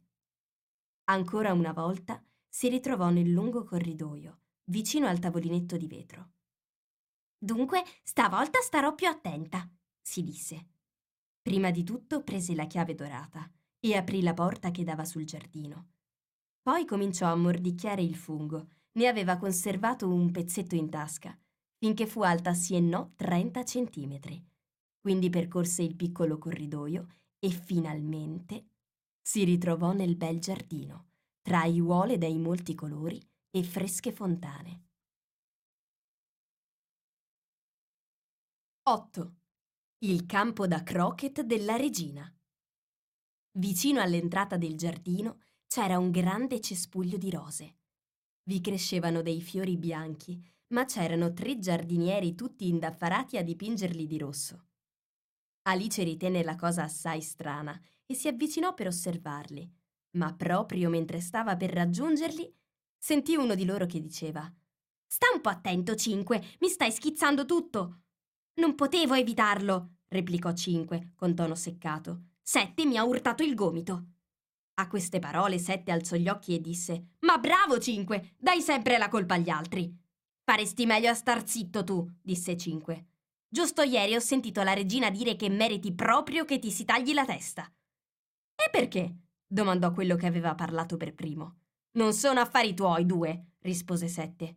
E invece sì, sono affari suoi, disse Cinque. Glielo dirò io. È perché hai portato al cuoco bulbi di tulipano anziché cipolle. Sette sbatté a terra il suo pennello e aveva appena cominciato a dire Beh, di tutte le ingiustizie, quando lo sguardo gli cadde su Alice, che li osservava, e subito ritrovò il controllo. Anche gli altri si voltarono a guardare e tutti si inchinarono profondamente. Per favore, potreste dirmi, cominciò Alice timidamente, perché state verniciando quelle rose?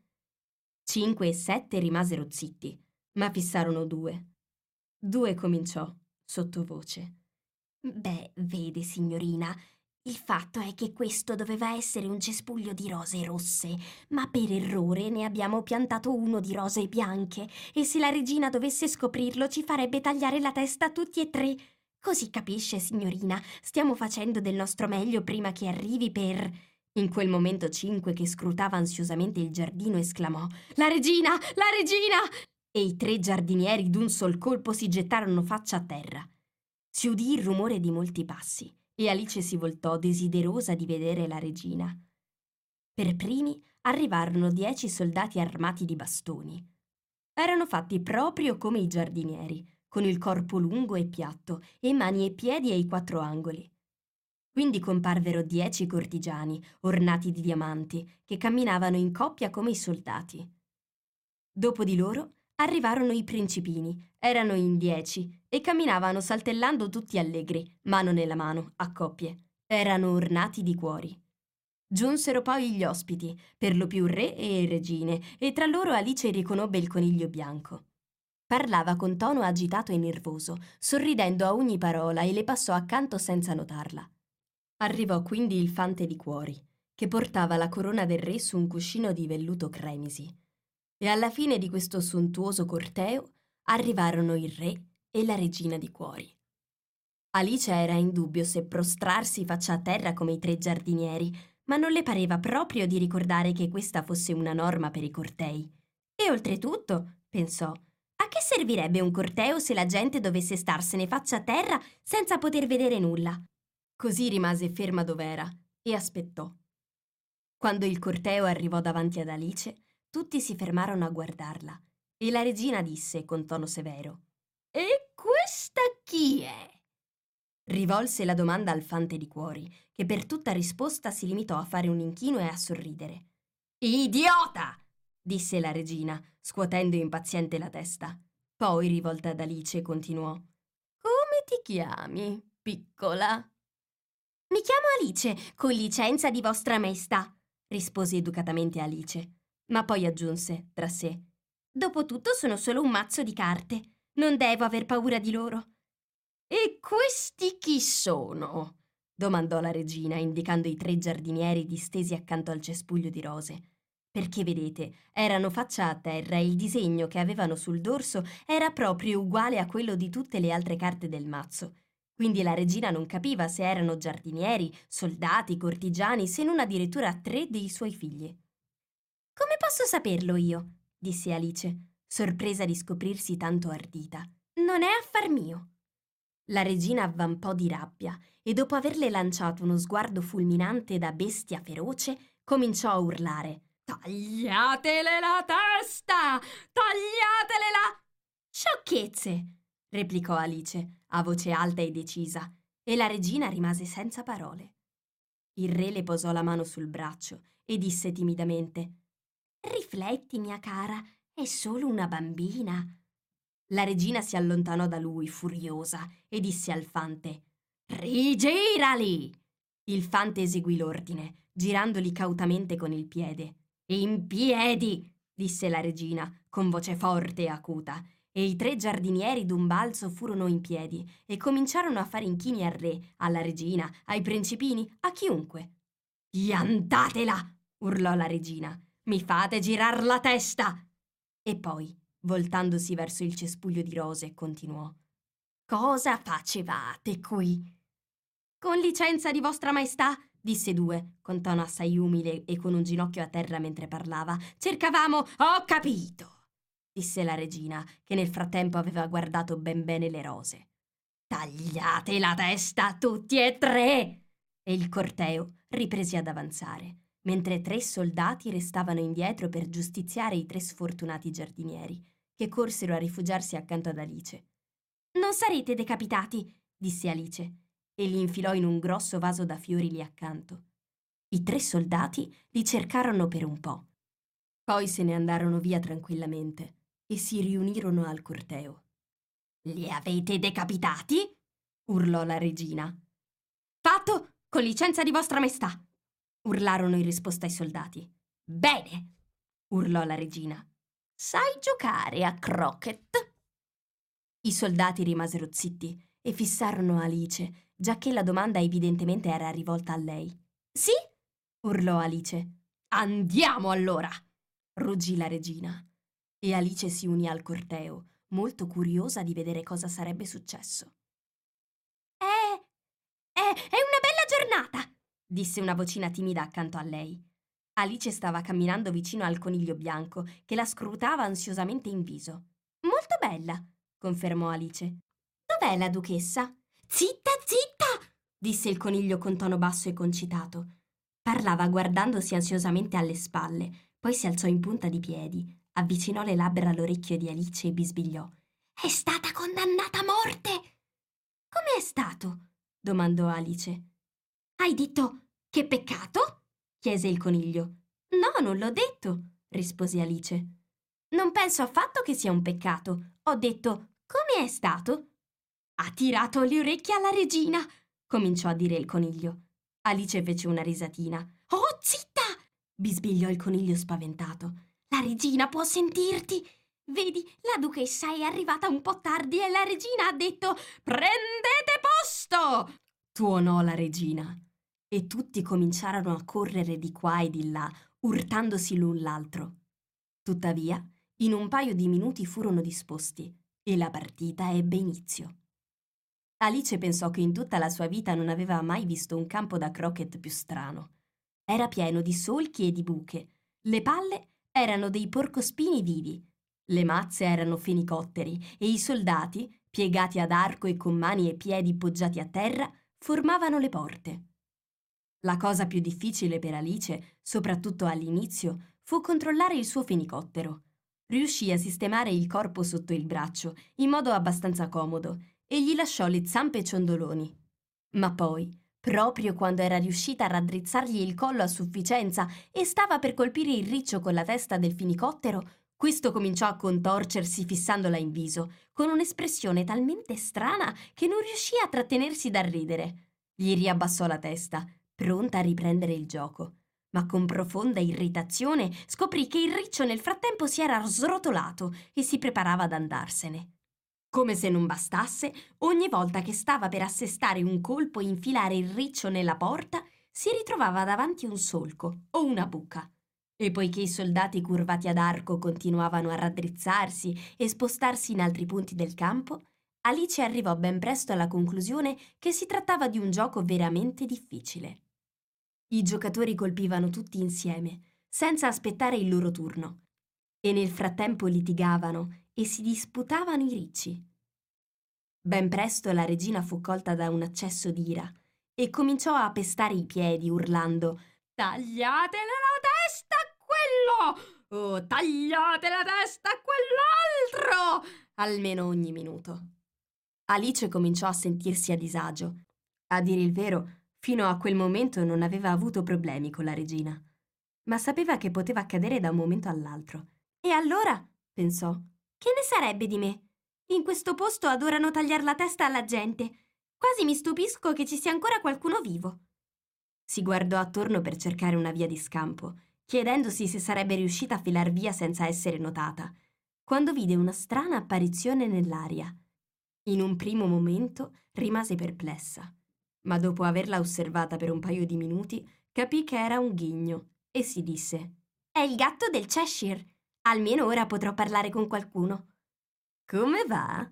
chiese il gatto, non appena fu comparso un pezzo di bocca sufficiente per parlare. Alice aspettò che comparissero anche gli occhi e poi fece un cenno con la testa. Non vale la pena di parlargli, pensò, finché non compaiono le orecchie, o almeno una. Dopo un minuto comparve tutta la testa e allora Alice posò a terra il fenicottero e cominciò a raccontargli il gioco, molto contenta che qualcuno stesse ad ascoltarla. Il gatto evidentemente riteneva di aver fatto apparire una parte sufficiente di se stesso. Così null'altro si materializzò. Non credo proprio che giochino correttamente, cominciò a lamentarsi Alice. E poi litigano tanto che non riescono a sentire neanche le proprie parole. E non mi sembra che ci siano delle regole precise, o almeno, se ce ne sono, nessuno le rispetta. E non immagini quanto confonda le idee il fatto di utilizzare esseri vivi anziché oggetti. Ad esempio, la porta in cui dovrei infilare il colpo se ne sta andando dall'altra parte del campo e avrei potuto colpire il riccio della regina se non fosse scappato via quando si è accorto che lo avevo preso di mira. Ti piace la regina? domandò il gatto sottovoce. Per niente, rispose Alice. È troppo. Proprio in quel momento si accorse che la regina era accanto a lei e l'ascoltava. Così continuò. Brava, sicuramente vincerà lei. Quasi non vale la pena di finire la partita. La regina sorrise e si allontanò. Con chi parli? domandò il re, avvicinandosi ad Alice e osservando con gran curiosità la testa del gatto. È un mio amico, un gatto del Cheshire, rispose Alice. Mi permetta di presentarglielo. Non mi piace la sua faccia, disse il re. Comunque può baciarmi la mano se lo desidera. Preferirei di no, replicò il gatto. Non essere impertinente, disse il re. E non fissarmi in quel modo. Ma così dicendo si nascose dietro Alice. Un gatto può fissare un re, disse Alice. L'ho letto in qualche libro, ma non ricordo quale. Comunque bisogna toglierlo di lì, dichiarò il re perentoriamente. E chiamò la regina, che passava in quel momento. Cara, desidero che questo gatto venga tolto di qui. La regina conosceva un unico sistema per risolvere i problemi, grandi o piccoli che fossero. Tagliategli la testa! disse senza neppure voltarsi. Chiamerò io stesso il boia, s'affrettò a dire il re, e corse via. Alice pensò che tanto valeva tornare a vedere come procedeva la partita, quando udì in lontananza la voce della regina che urlava adirata. L'aveva già sentita condannare a morte tre giocatori, perché avevano saltato il loro turno e non le piaceva affatto come si erano messe le cose. La partita ormai era talmente scombinata che non sapeva neppure se toccava a lei. Così se ne andò a cercare il suo riccio. Il riccio era impegnato in un combattimento con un altro riccio e Alice pensò che era un'ottima occasione per colpirli insieme. L'unica difficoltà era che il fenicottero se ne era andato dall'altra parte del giardino e Alice vide che tentava disperatamente di volare su un albero. Prima che riuscisse a riprendere il fenicottero e a riportarlo sul campo da gioco, la lotta era finita e i due ricci erano scomparsi. Ma non ha importanza, pensò Alice. Tanto tutte le porte se ne sono andate dall'altra parte del campo. Così se lo infilò sotto il braccio per impedirgli di scappare ancora e tornò a fare un po' di conversazione con il suo amico. Tornata dal gatto del Cheshire, fu sorpresa di vedere che una discreta folla gli si era radunata intorno. Era in corso una discussione tra il boia, il re e la regina. Parlavano tutti insieme, mentre gli altri se ne stavano zitti e sembravano molto a disagio. Nel momento in cui apparve Alice, tutti e tre si rivolsero a lei per risolvere la disputa e le ripeterono le loro argomentazioni. Ma dato che tutti parlavano contemporaneamente, Alice non riuscì a capire nulla di quel che dicevano. La tesi del boia era che non si può tagliare una testa se manca il corpo da cui staccarla. Non l'aveva mai fatto prima e non aveva nessuna intenzione di cominciare proprio in quel momento.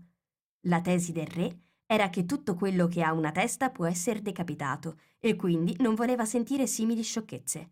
La tesi della regina era che se non si faceva immediatamente qualcosa avrebbe fatto decapitare tutti, proprio tutti i presenti. E fu quest'ultima frase che rese tanto serio e ansioso il gruppo di persone. Ad Alice non veniva in mente nient'altro da dire se non Appartiene alla duchessa. Sarebbe il caso di chiedere a lei. È in prigione, disse la regina al boia. Conducetela qui. E il boia sfrecciò via. Non appena il boia se ne fu andato, la testa del gatto cominciò a scomparire e nel tempo che il boia impiegò per tornare con la duchessa, era svanita del tutto.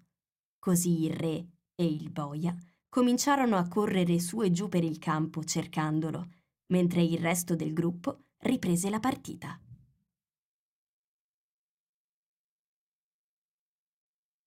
Nove. La storia della finta tartaruga. Non puoi immaginare quanto sono contenta di vederti di nuovo, mia cara e vecchia amica, disse la duchessa, stringendo affettuosamente il braccio di Alice e incamminandosi con lei. Alice fu molto contenta di vederla così di buon umore e pensò tra sé che forse era stato solo il pepe a renderla tanto irosa quando si erano incontrate nella cucina. Quando io sarò duchessa, pensò tra sé, ma senza molta speranza, non permetterò assolutamente che nella mia cucina si usi il pepe. La minestra è buonissima anche senza. Forse è proprio il pepe a rendere la gente tanto irascibile, continuò, molto compiaciuta di aver scoperto una nuova regola. Così come l'aceto la rende acida, la camomilla la rende più amara e lo zucchero d'orzo rende i bambini più dolci. Se solo i grandi lo sapessero, non starebbero a lesinarcelo tanto. Si era quasi dimenticata della duchessa ed ebbe un piccolo sobbalzo quando sentì la sua voce vicinissima all'orecchio. Stai pensando a qualcosa, mia cara, e questo ti fa dimenticare di parlare.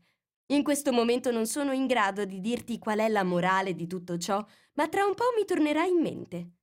Forse non c'è una morale, si azzardò a dire Alice. Ma che dici, piccola? replicò la duchessa. In ogni cosa c'è una morale, basta saperla trovare e così dicendo le si strinse ancora più vicina. Alice non gradiva molto che le stesse così vicina, in primo luogo perché la duchessa era molto brutta, in secondo perché era proprio dell'altezza giusta per posare il mento sulla spalla di Alice e aveva un mento assai appuntito. Tuttavia, non le piaceva essere sgarbata, così fece del suo meglio per sopportarlo. La partita procede molto meglio adesso, disse tanto per fare un po' di conversazione. Proprio così, rispose la duchessa. E la morale è? Oh, è l'amore, è l'amore che fa girare il mondo. Qualcuno ha detto, sussurrò Alice, che a farlo girare sono tutti quelli che si fanno gli affari propri. Ah, bene, il senso è lo stesso, disse la duchessa, conficcando il mento appuntito nella spalla di Alice, mentre aggiungeva e la morale è preoccupati del significato che i suoni si sistemeranno da soli. Quanto le piace trovare una morale in tutto, pensò Alice tra sé. Sono sicura che ti stai chiedendo perché non ti metto un braccio attorno alla vita, disse la duchessa, dopo una pausa. La ragione è che non mi fido del tuo fenicottero. Vuoi che provi? Potrebbe pizzicarla, rispose prudentemente Alice, che non aveva nessuna voglia di fare l'esperimento. Più che probabile, disse la duchessa. I fenicotteri e la mostarda pizzicano e la morale è il simile sceglie il suo simile. Ma la mostarda non è un uccello, fece notare Alice. Hai ragione, come al solito, disse la duchessa. Hai un modo così chiaro di esporre le cose. È un minerale, credo, aggiunse Alice. Naturalmente, disse la duchessa, che sembrava pronta a dar ragione ad Alice su tutto. Qui vicino c'è una grande miniera di mostarda e la morale è più ce n'è per me, meno ce n'è per te.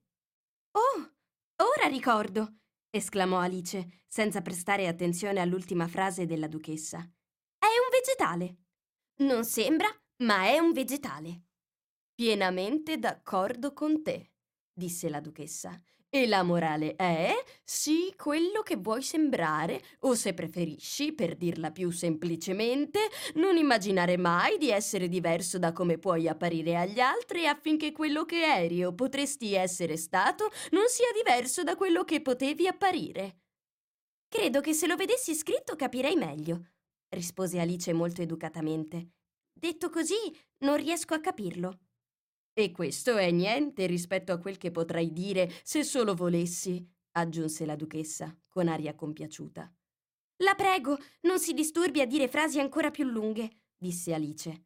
Oh, nessun disturbo, replicò la duchessa. Ti regalo tutto quello che ho detto finora. Un regalo un po' miserello, pensò Alice. Meno male che la gente non fa mai simili regali di compleanno. Ma non osò dirlo ad alta voce. Di nuovo pensierosa? domandò la duchessa, conficcandole ancora una volta il mento aguzzo nella spalla. Avrò pure diritto di pensare, disse Alice bruscamente, perché cominciava a essere un po' preoccupata.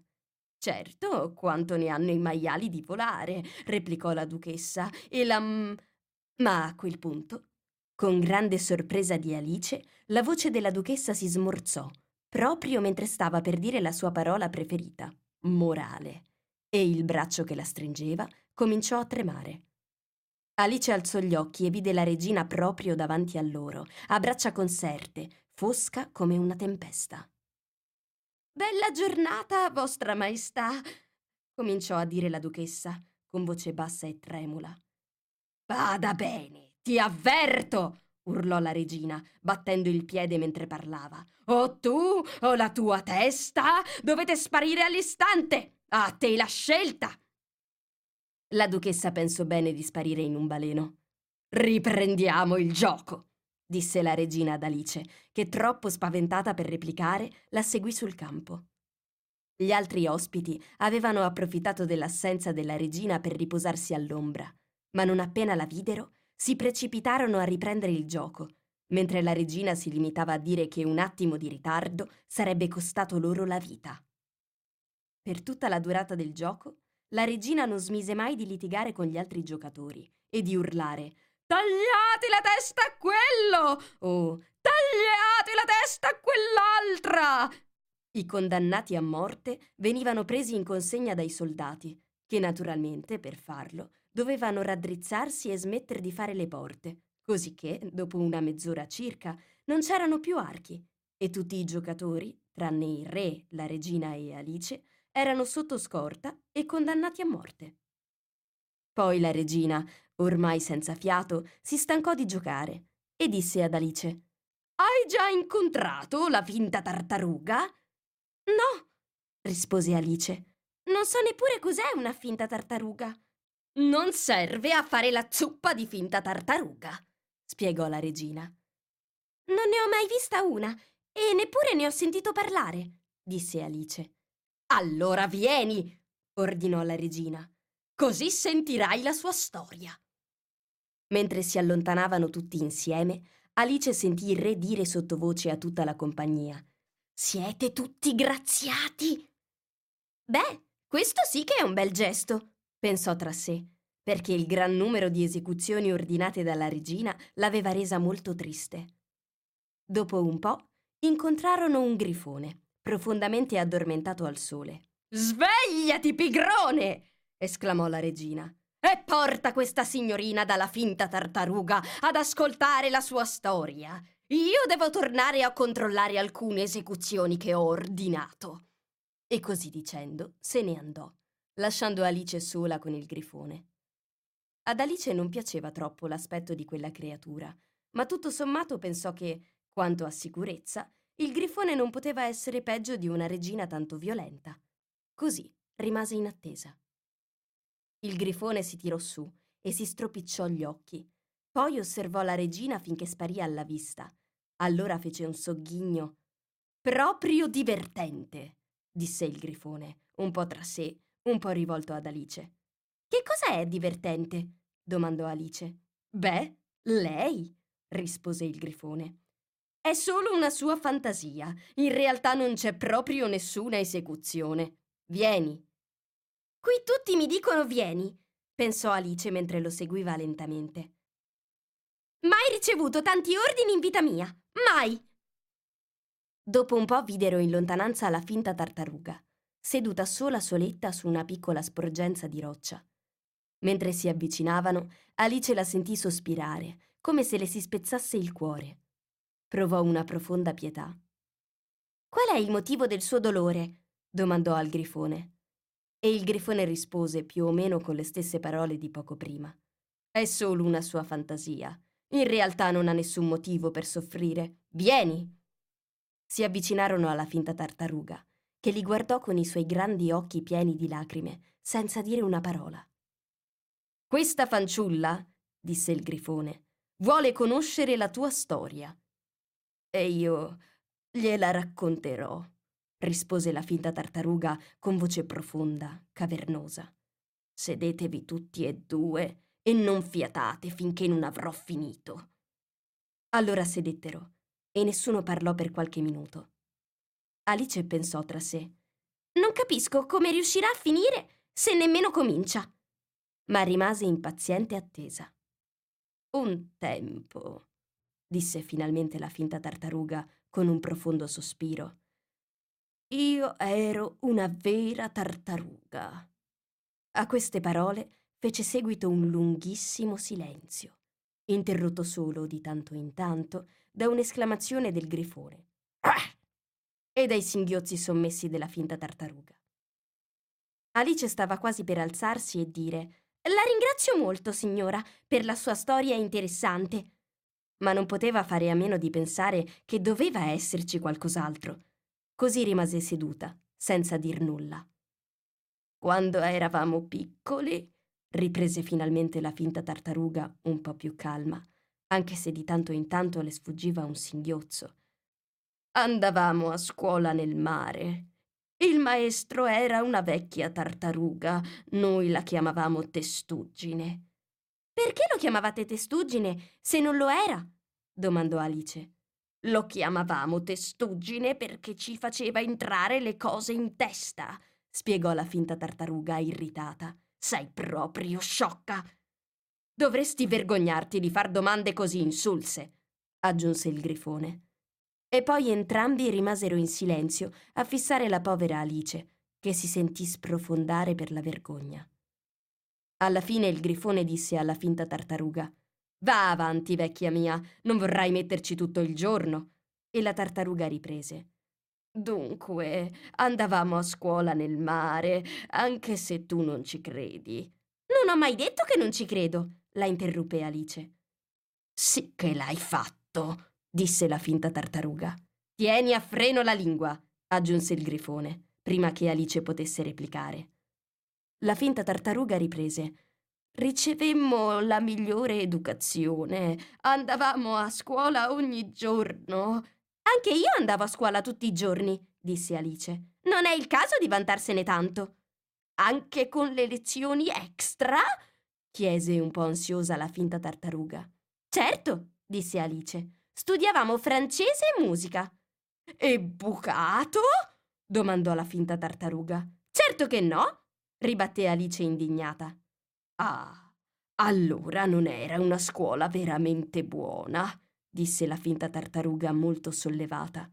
Dunque, nella nostra, oltre al resto del programma, c'erano come extra francese, musica e bucato. Non dovevate averne gran bisogno, visto che stavate in fondo al mare, disse Alice. Ma io non potevo permettermelo, sospirò la finta tartaruga. Ho frequentato solo il corso normale. E in che consisteva? si informò Alice. Tanto per cominciare, naturalmente imparavamo a reggere e stridere, rispose la finta tartaruga. Poi si studiavano le varie branche dell'aritmetica, ambizione, distrazione, bruttificazione e derisione. Mai sentito parlare di bruttificazione? s'azzardò a dire Alice. Cos'è? Il grifone, stupito, sollevò le zampe. Non ha mai sentito parlare della bruttificazione, esclamò. Almeno saprai cosa significa abbellire, spero. Sì, rispose Alice un po' dubbiosa. Significa rendere qualcosa più grazioso. Bene allora, continuò il grifone, se non sai cosa vuol dire bruttificare, sei proprio un ignorante. Alice non si sentì certo incoraggiata a fare altre domande. Così si rivolse alla finta tartaruga e disse Cos'altro studiavate? Beh, c'era la boria, riprese la finta tartaruga contando le materie sulle pinne. Boria, antica e moderna e ondografia. Poi disdegno. Il maestro di disdegno era un vecchio gongro che faceva lezione una volta a settimana. Ci insegnava disdegno, schizzo e sfrittura a olio. E cos'erano? domandò Alice. Purtroppo non posso fartelo vedere, disse la finta tartaruga. Ho perso l'esercizio e il grifone queste cose non le ha mai studiate. Mai avuto il tempo, disse il grifone. Io studiavo con il maestro di materie classiche, era un vecchio granchio. Non ci sono mai andata da lui, disse con un sospiro la finta tartaruga. Insegnava catino e spreco, così si diceva. Sì, proprio quello, disse il grifone, sospirando anche lui. Poi tutti e due si nascosero la faccia tra le zampe. E quante ore di lezione avevate ogni giorno? domandò Alice, che non vedeva l'ora di cambiare argomento. Dieci ore il primo giorno, rispose la finta tartaruga. Nove il secondo, e così via. Che strano orario! esclamò Alice. Per questo si chiamano lezioni, fece notare il grifone. Perché fanno rima con sottrazioni. Quest'idea era del tutto nuova ad Alice e ci pensò su un pochino prima di fare un'altra osservazione. Allora l'undicesimo giorno era vacanza? Naturalmente, confermò la finta tartaruga. E il dodicesimo che succedeva? insistette Alice. Basta parlare di lezioni, intervenne il grifone con tono deciso. Adesso raccontale qualcosa dei giochi.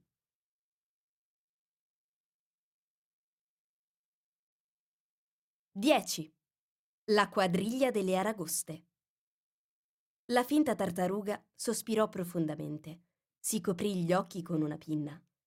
Guardò Alice e cercò di parlare, ma per un paio di minuti i singhiozzi glielo impedirono. Proprio come se avesse un ossicino in gola, disse il grifone, e cominciò a scuoterle e a darle colpi sulla schiena. Alla fine la finta tartaruga ritrovò la voce e con lacrime che le scendevano sulle guance riprese a parlare. Forse non hai vissuto a lungo in fondo al mare. Io no di certo, disse Alice. E magari non sei neppure stata presentata a una ragosta. Alice cominciò a dire una volta ne ho assaggiata, ma si interruppe subito e disse No, mai. Quindi non hai idea di quanto possa essere deliziosa una quadriglia di aragoste. No, davvero, disse Alice. Che specie di ballo è? Dunque, disse il grifone.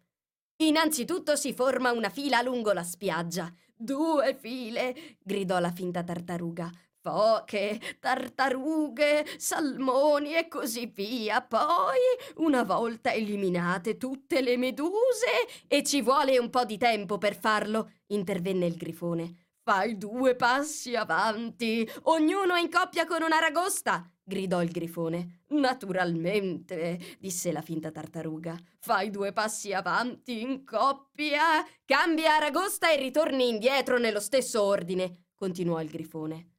Poi, riprese la finta tartaruga, lanci le... le aragoste! urlò il grifone, facendo un balzo in aria. Il più lontano possibile in mare e nuoti appresso a loro! gridò il grifone. Fai una capriola in acqua! gridò la finta tartaruga, volteggiando follemente intorno.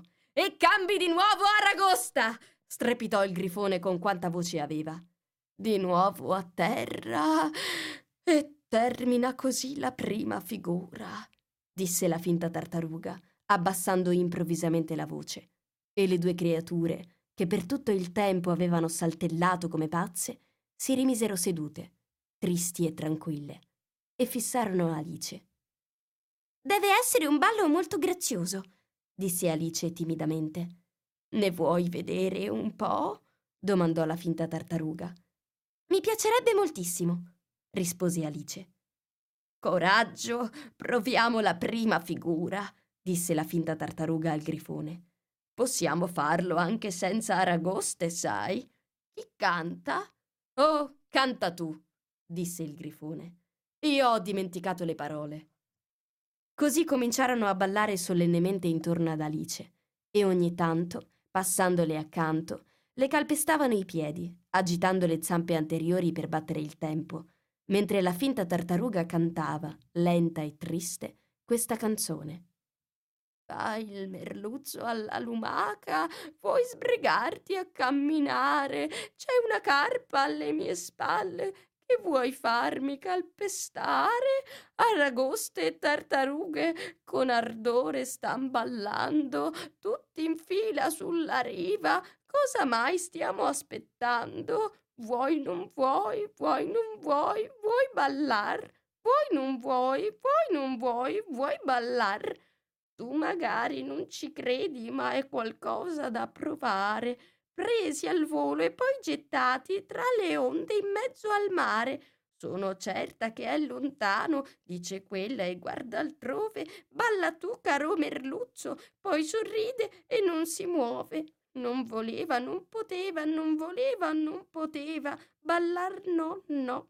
Non voleva, non poteva, non voleva, non poteva. Ballar no, no.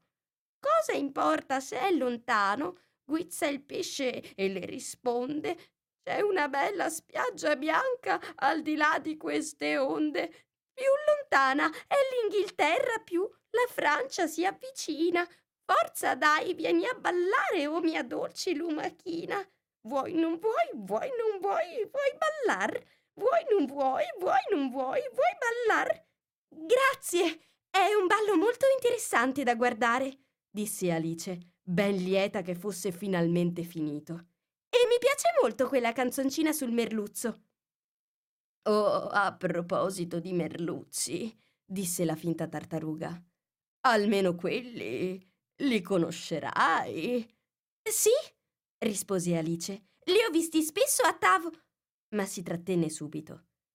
Non so dove sia Tavo, disse la finta tartaruga. Ma se li hai visti tanto spesso, certo saprai come sono fatti. Credo di sì, rispose Alice pensandoci un po'. Hanno la coda infilata in bocca eh, e sono cosparsi di pan grattato. Quanto al pan grattato ti sbagli, disse la finta tartaruga.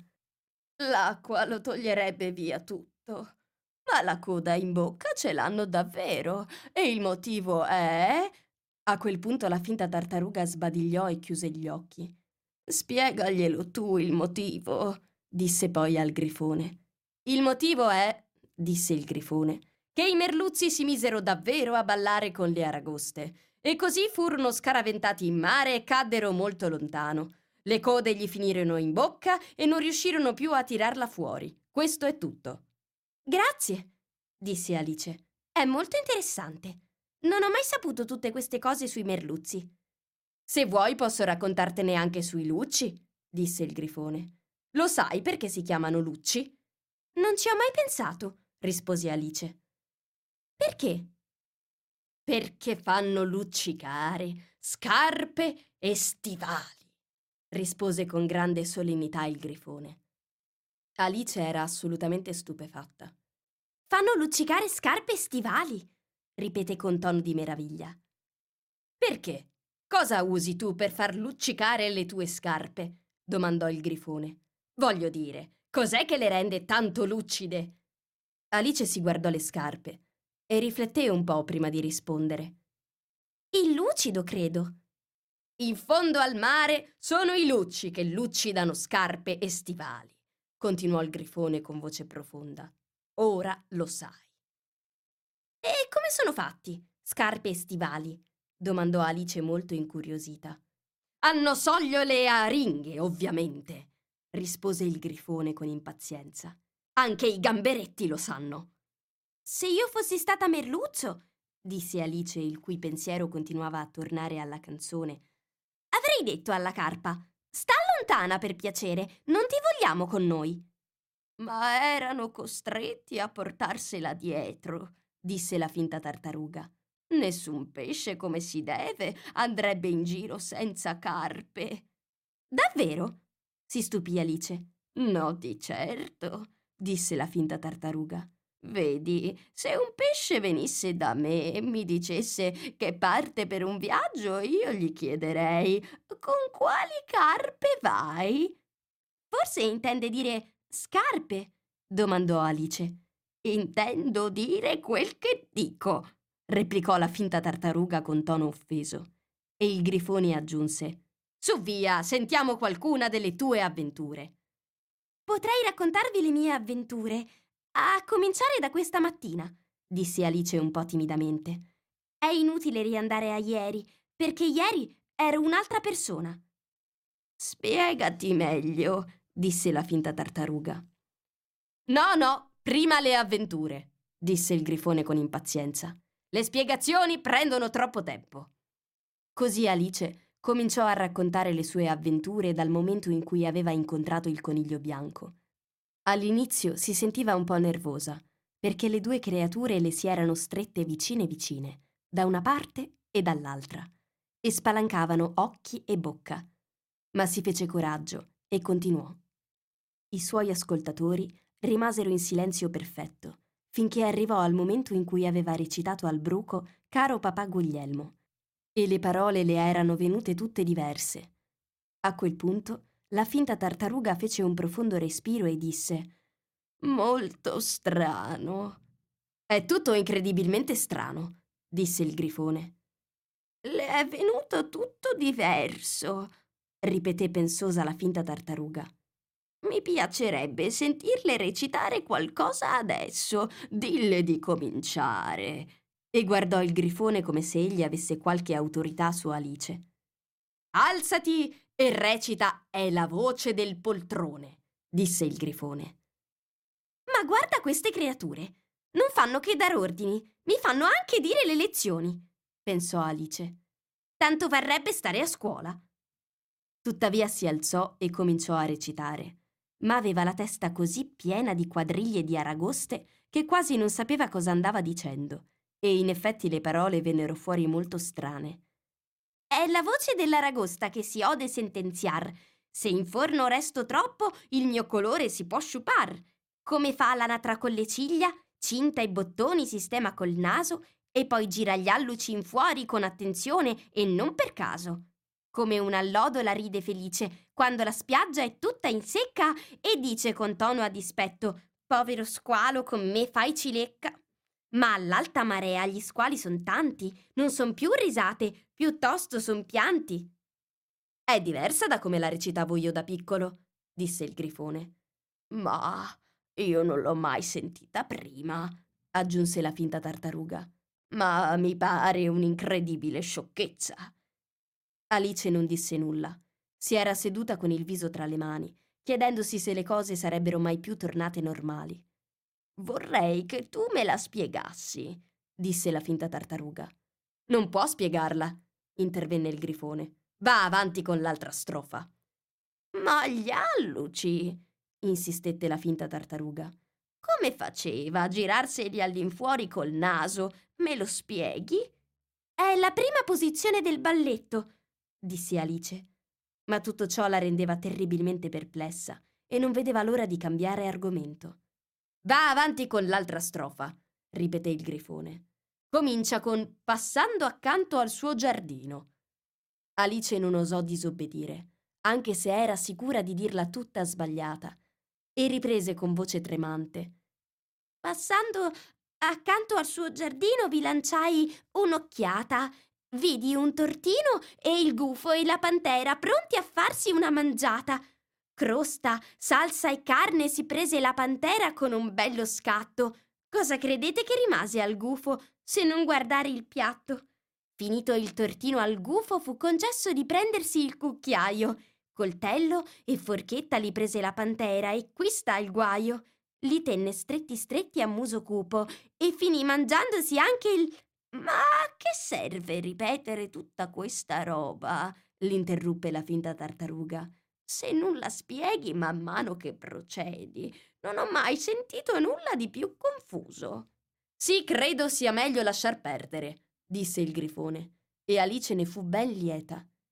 Che ne dici di provare un'altra figura della quadriglia di Aragoste? continuò il grifone. O magari preferisci che la finta tartaruga ti canti un'altra canzone? Oh, una canzone per piacere, se la finta tartaruga è così gentile, rispose Alice, con tanto entusiasmo che il grifone reagì con un tono un po' offeso. Mm, sui gusti non si discute. Cantale zuppa di tartaruga, mia cara amica.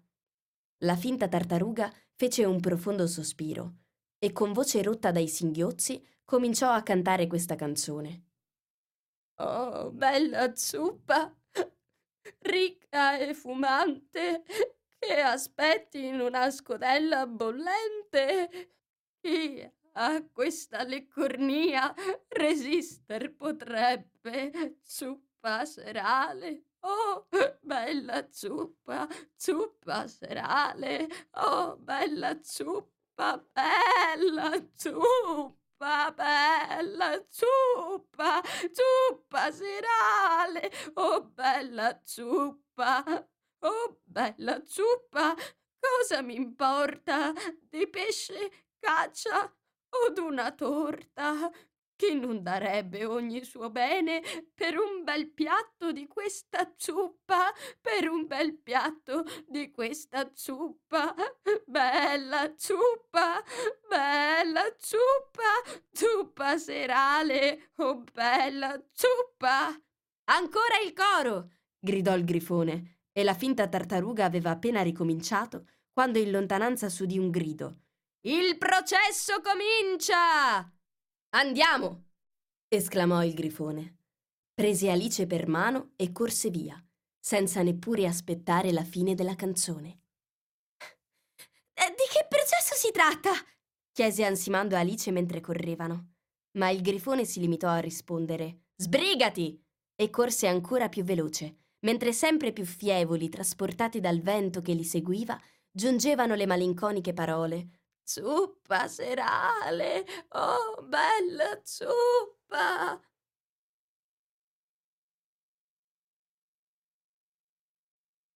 Undici.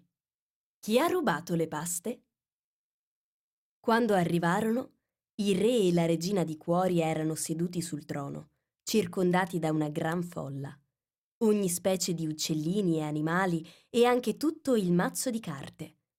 Il fante era davanti a loro, in catene, sorvegliato da due soldati, uno a destra e uno a sinistra, e accanto al re c'era il coniglio bianco, con una tromba in una mano e un rotolo di pergamena nell'altra. Proprio in mezzo alla corte c'era un tavolo, con sopra un gran piatto di paste. Avevano un aspetto talmente gustoso che ad Alice venne fame solo a guardarle. Speriamo che si sbrighino con il processo, pensò. Così passiamo al rinfresco. Ma la cosa non sembrava probabile e Alice cominciò a guardarsi attorno per passare il tempo. Non era mai stata in un tribunale prima di allora, anche se ne aveva letto nei libri, e fu molto contenta di scoprire che praticamente sapeva il nome di tutto quello che c'era. Quello è il giudice, si disse, perché porta la parrucca. Il giudice, tra parentesi, era il re, e poiché portava la corona sopra la parrucca, non sembrava affatto a suo agio e non era granché bello a vedersi. Quello è il banco della giuria, pensò Alice. E quelle dodici creature, era obbligata a dire creature, sapete, perché erano animali di specie diverse. Devono essere i giurati. Ripeté tra sé quest'ultima parola due o tre volte, perché ne era piuttosto orgogliosa. Infatti pensava, e giustamente, che erano davvero poche le ragazzine della sua età che ne conoscevano il significato. Ad ogni modo, membri della giuria sarebbe andato bene lo stesso. I dodici giurati erano tutti intenti a scrivere qualcosa su delle lavagnette. Cosa fanno? bisbigliò Alice al grifone. Non è possibile che abbiano già qualcosa da scrivere. Il processo non è ancora cominciato. Stanno scrivendo il loro nome, le rispose bisbigliando il grifone, per non dimenticarselo prima della fine del processo. Che stupidi! disse Alice a voce alta e con tono indignato, ma s'arrestò subito perché il coniglio bianco urlò Silenzio in aula! E il re si tolse gli occhiali guardandosi ansiosamente attorno per scoprire chi parlava. Alice riuscì a vedere, come se fosse alle loro spalle, che i giurati stavano scrivendo Che stupidi! sulle lavagnette e riuscì addirittura a notare che uno di loro non sapeva scrivere stupidi e aveva dovuto chiederlo al suo vicino. Quelle lavagnette saranno proprio un bel pasticcio prima della fine del processo, pensò Alice. Uno dei giurati aveva il gessetto che strideva. E questo, per Alice, era proprio insopportabile. Così fece il giro, gli si mise alle spalle e ben presto colse l'opportunità per toglierglielo dalle mani. Fu talmente svelta che il povero giurato, era Bill, la lucertola, non riuscì a capire dove fosse finito. Così, dopo averlo cercato dappertutto, fu costretto a scrivere con il dito, senza grandi risultati, visto che il dito non lasciava alcun segno sulla lavagna. Araldo, leggi l'accusa, disse il re. A queste parole il coniglio bianco emise tre squilli di tromba, srotolò la pergamena e lesse quanto segue. La regina di cuori, in un giorno d'estate, delle ottime paste a sfornate. Il fante di cuori le ha, le ha rubate e chissà dove le ha portate. Emettete il verdetto, disse il re alla giuria. Non ancora, non ancora, s'affrettò a interromperlo il coniglio. Troppe cose ci sono prima del verdetto. Si chiami il primo teste, disse il re. Il coniglio bianco emise tre squilli di tromba e disse ad alta voce: Entri il primo teste! Il primo teste era il cappellaio. Arrivò con una tazza di tè in una mano e nell'altra una fetta di pane imburrato. Vostra maestà mi perdoni, cominciò. Se porto queste cose, ma quando sono venuti a chiamarmi non avevo ancora finito di prendere il tè. Strano, disse il re. Quando avevi cominciato? Il cappellaio guardò la lepre marzolina, che lo aveva seguito in tribunale a braccetto con il ghiro. Il 14 marzo, credo, disse. Il 15, lo corresse la lepre marzolina. 16, disse il ghiro. Scrivete tutto, disse il re alla giuria e i giurati s'affrettarono a scrivere sulle lavagnette tutte e tre le date, e poi le sommarono, e la cifra ottenuta la espressero in scellini e pence. Grazioso il tuo cappello, ma toglilo, disse il re al cappellaio. Non è mio, replicò il cappellaio. Rubato! esclamò il re, rivolto alla giuria, che subito prese nota. Li tengo per venderli, aggiunse il cappellaio per spiegarsi. Non ne ho di miei personali. Faccio il cappellaio. A quel punto la regina inforcò gli occhiali e cominciò a guardare fisso fisso il cappellaio, che si fece pallido e cominciò ad agitarsi. Fai la tua deposizione, disse il re, e non agitarti o ti faccio giustiziare là per là. Le parole del re non furono un grande incoraggiamento per il teste, che cominciò a ondeggiare da una parte all'altra, fissando con estremo disagio la regina, e tutto confuso dette un gran morso alla tazza anziché alla fetta di pane imburrato. Proprio in quel momento Alice provò una sensazione assai strana, che la incuriosì molto, finché non scoprì di cosa si trattava. Stava ricominciando a crescere e in un primo momento pensò di alzarsi e abbandonare l'aula, ma poi decise di restare dov'era finché ci fosse stato spazio sufficiente favore, non spingermi, disse il ghiro, che le sedeva accanto. Quasi non mi fai respirare. Non posso farci nulla, disse Alice con dolcezza. Sto crescendo. Non hai il diritto di crescere qui, disse il ghiro. Non dire sciocchezze, replicò Alice, più ardita. Anche tu cresci, no? Sì, Ma io cresco a ritmo ragionevole, disse il ghiro. Non in quel modo ridicolo. Si alzò tutto seccato e passò dall'altra parte dell'aula. Nel frattempo, la regina non aveva mai smesso di fissare il cappellaio e proprio mentre il ghiro attraversava l'aula, disse, rivolta a uno degli ufficiali presenti, Portami la lista dei cantanti dell'ultimo concerto. A quel punto il povero cappellaio cominciò a tremare talmente forte che gli si sfilarono tutte e due le scarpe.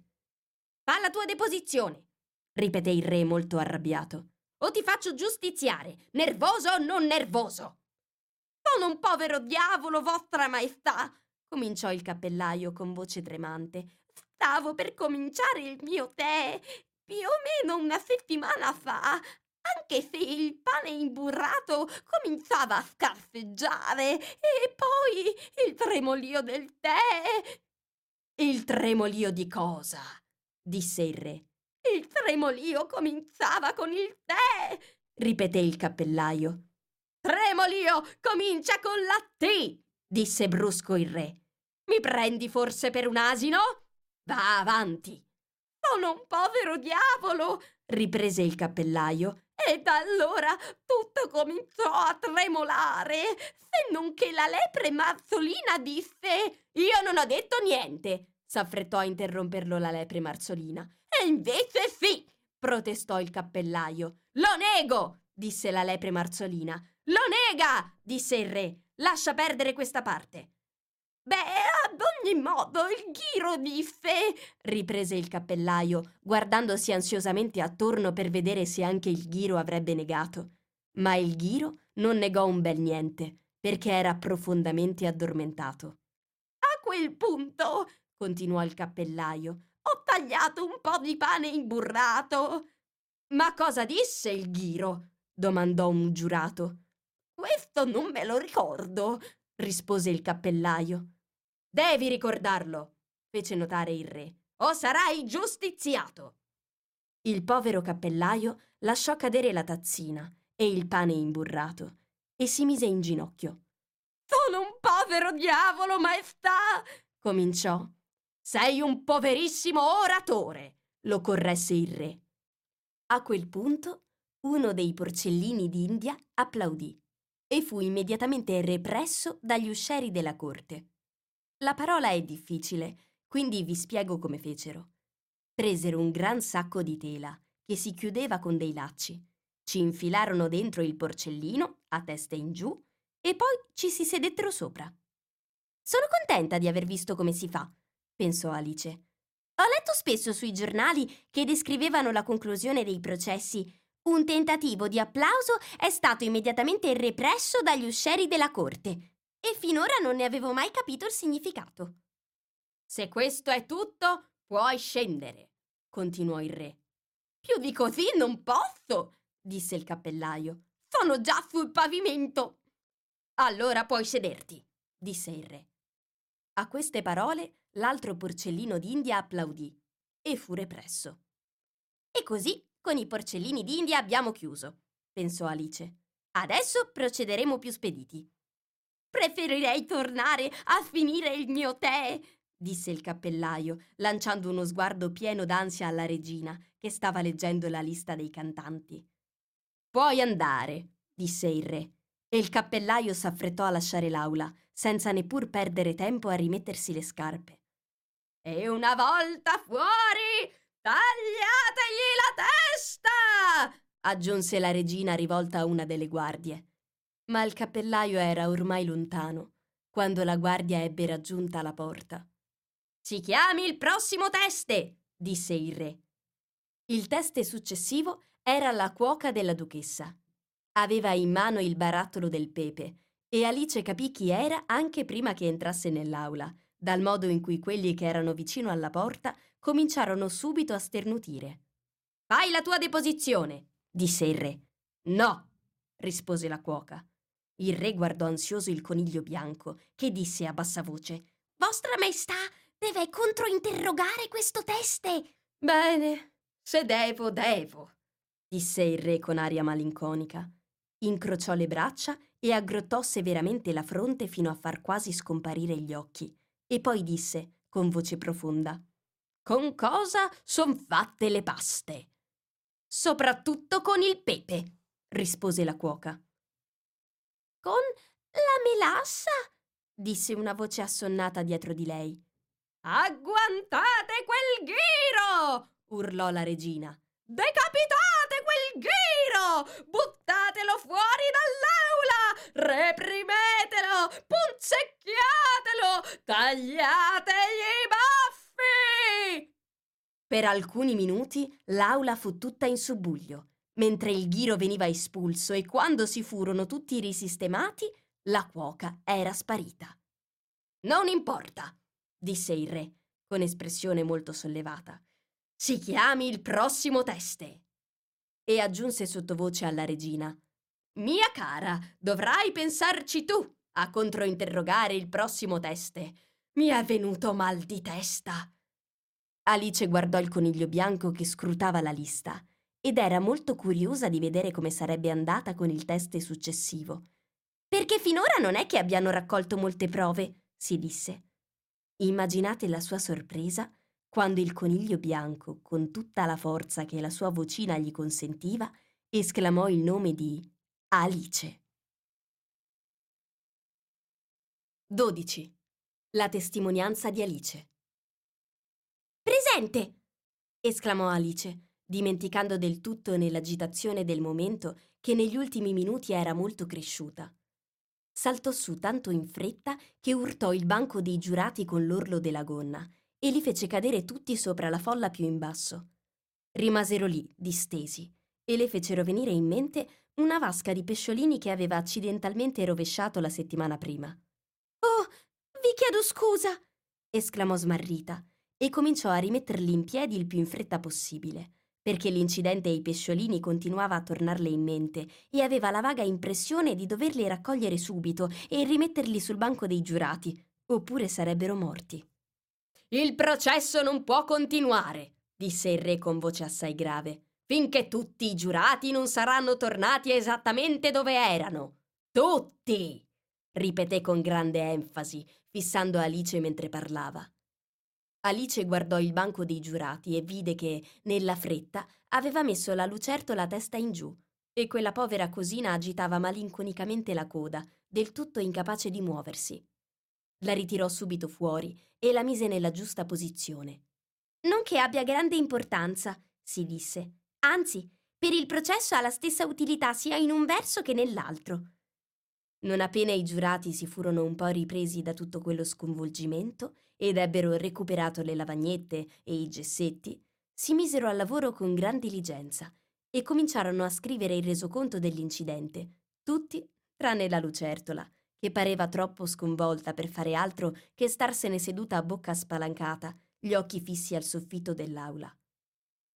Cosa sai sulla faccenda? domandò il re ad Alice. Nulla, rispose Alice. Nulla proprio nulla? insistette il re. Nulla proprio nulla, ribadì Alice. Questo è rilevante, disse il re, rivolto alla giuria. Stavano appena cominciando a scrivere queste parole sulle lavagnette quando il coniglio bianco intervenne. Naturalmente, Vostra Maestà vuol dire irrilevante, disse con tono molto rispettoso, ma aggrottando la fronte e facendo strane smorfie mentre parlava. Irrilevante, certo, era questo che intendevo, s'affrettò a dire il re, e quindi proseguì tra sé. Rilevante, irrilevante, irrilevante, rilevante, come per provare quale suonava meglio. Alcuni giurati scrissero rilevante e altri irrilevante. Alice se ne accorse, perché era abbastanza vicina da riuscire a leggere sulle lavagne. Ma non ha nessuna importanza, pensò tra sé. In quel momento il re, che era stato tutto preso a scrivere nel suo taccuino, esclamò Silenzio! e lesse dal suo libro Legge numero 42. Chiunque sia più alto di un chilometro e mezzo deve abbandonare l'aula. Tutti guardarono Alice. Io non sono alta un chilometro e mezzo, disse. Sì che lo sei, disse il re. Quasi tre chilometri, aggiunse la regina. Me ne vado comunque, disse Alice. Tra l'altro, non è una legge regolare, l'ha inventata in questo momento. È la legge più antica di tutto il libro, disse il re. E allora dovrebbe essere la numero uno, replicò Alice. Il re impallidì e s'affrettò a chiudere il libro. Pronunciate il verdetto, disse alla giuria, con voce bassa e tremante. Ci sono ancora altre prove, Vostra Maestà? disse il coniglio bianco saltando su in tutta fretta. È stato appena trovato questo foglio. Che c'è scritto? domandò la regina. Ancora non l'ho aperto, disse il coniglio bianco. Ma sembrerebbe una lettera scritta dall'imputato a, a, a qualcuno. Deve essere per forza così, disse il re. A meno che non sia stata scritta a nessuno e questo sarebbe un po' strano, no? A chi è indirizzata? chiese uno dei giurati. Non ha nessun indirizzo, rispose il coniglio bianco. A dire il vero, fuori non c'è scritto proprio nulla. Così dicendo aprì il foglio e aggiunse Non è una lettera del resto, è una poesia. La scrittura è quella dell'imputato? domandò un altro giurato. No, non lo è, disse il coniglio bianco. E questa è la cosa più strana di tutte. I giurati sembrarono tutti perplessi. Deve aver imitato la scrittura di qualcun altro, disse il re. I giurati si rasserenarono. Con licenza di vostra maestà, disse il fante, non l'ho scritta io e non possono dimostrare che l'abbia fatto. Non c'è nessuna firma. Se non l'hai firmata, disse il re, le cose si complicano ancora di più per te. Evidentemente avevi cattive intenzioni, altrimenti avresti scritto il tuo nome come qualsiasi persona onesta. A queste parole ci fu un applauso generale. Era la prima cosa davvero intelligente che il re avesse detto quel giorno. Questo dimostra la sua colpevolezza, naturalmente, disse la regina.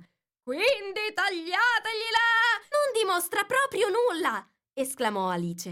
Se non sapete nemmeno di che parla. Leggi i versi, disse il re. Il coniglio bianco inforcò gli occhiali. Da, da dove comincio, vostra maestà? domandò. Comincia dal principio, disse il re, con tono assai serio, e va avanti finché arrivi alla fine. A quel punto, fermati. Nell'aula calò un silenzio di tomba, mentre il coniglio bianco leggeva questi versi. A trovarla tu sei andato, questo mi han detto e di me con lui hai parlato. Pe- per lei ho un carattere perfetto, ma a nuotar non ho mai imparato. Ha riferito di non avermi visto, noi sappiamo che è la verità, ma se lei dice non mi arrendo, insisto, poveretto di te che ne sarà. Uno a lei, a lui due ne hanno date, a noi tre, o forse più ne desti, da lui a te son tutte ritornate, eppure pure erano mie, ci crederesti? Se io, o forse lei giammai, nella questione fossimo immischiati, egli è sicuro che ti libererai, proprio come noi hai liberati. Ero convinto che tu fossi stato, prima che ella questo attacco avesse, un ostacolo a bella posta elevato tra lui e noi e chiunque ci fosse. Quanto li preferisse non farglielo sapere, quel segreto teniamo ben celato. Tra di noi ne potremo parlare, quanto agli altri, quel che è stato, è stato. Questa è la prova più importante raccolta finora, disse il re, fregandosi le mani. A questo punto la giuria può.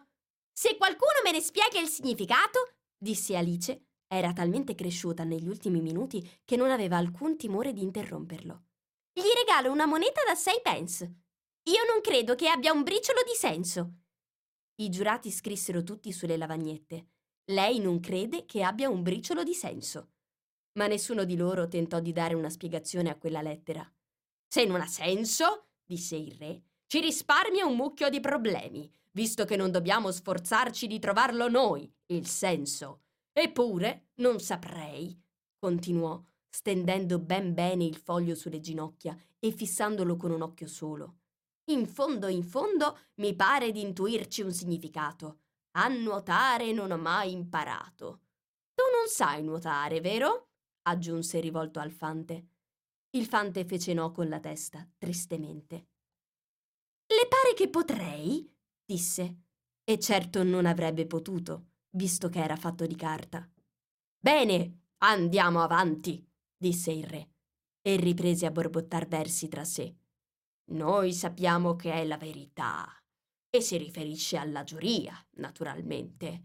Ma se lei dice non mi arrendo, insisto, e questa deve essere la regina, poveretto di te che ne sarà. Ma guarda, una a lei e a lui due ne hanno date.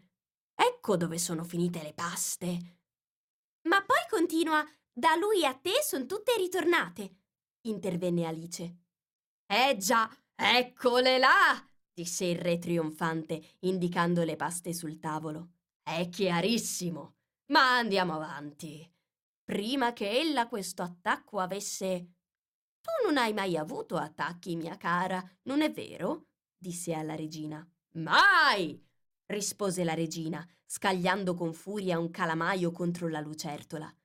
Il piccolo sventurato Bill aveva smesso di scrivere sulla lavagnetta con il dito, perché si era accorto che non serviva a nulla, ma s'affrettò subito a ricominciare e finché poté usò l'inchiostro che gli gocciolava sulla faccia. Allora queste parole non ti attaccano, disse il re, e sorrise rivolto al pubblico. Ci fu un silenzio di tomba. È un gioco di parole, aggiunse il re irritato, e tutti risero.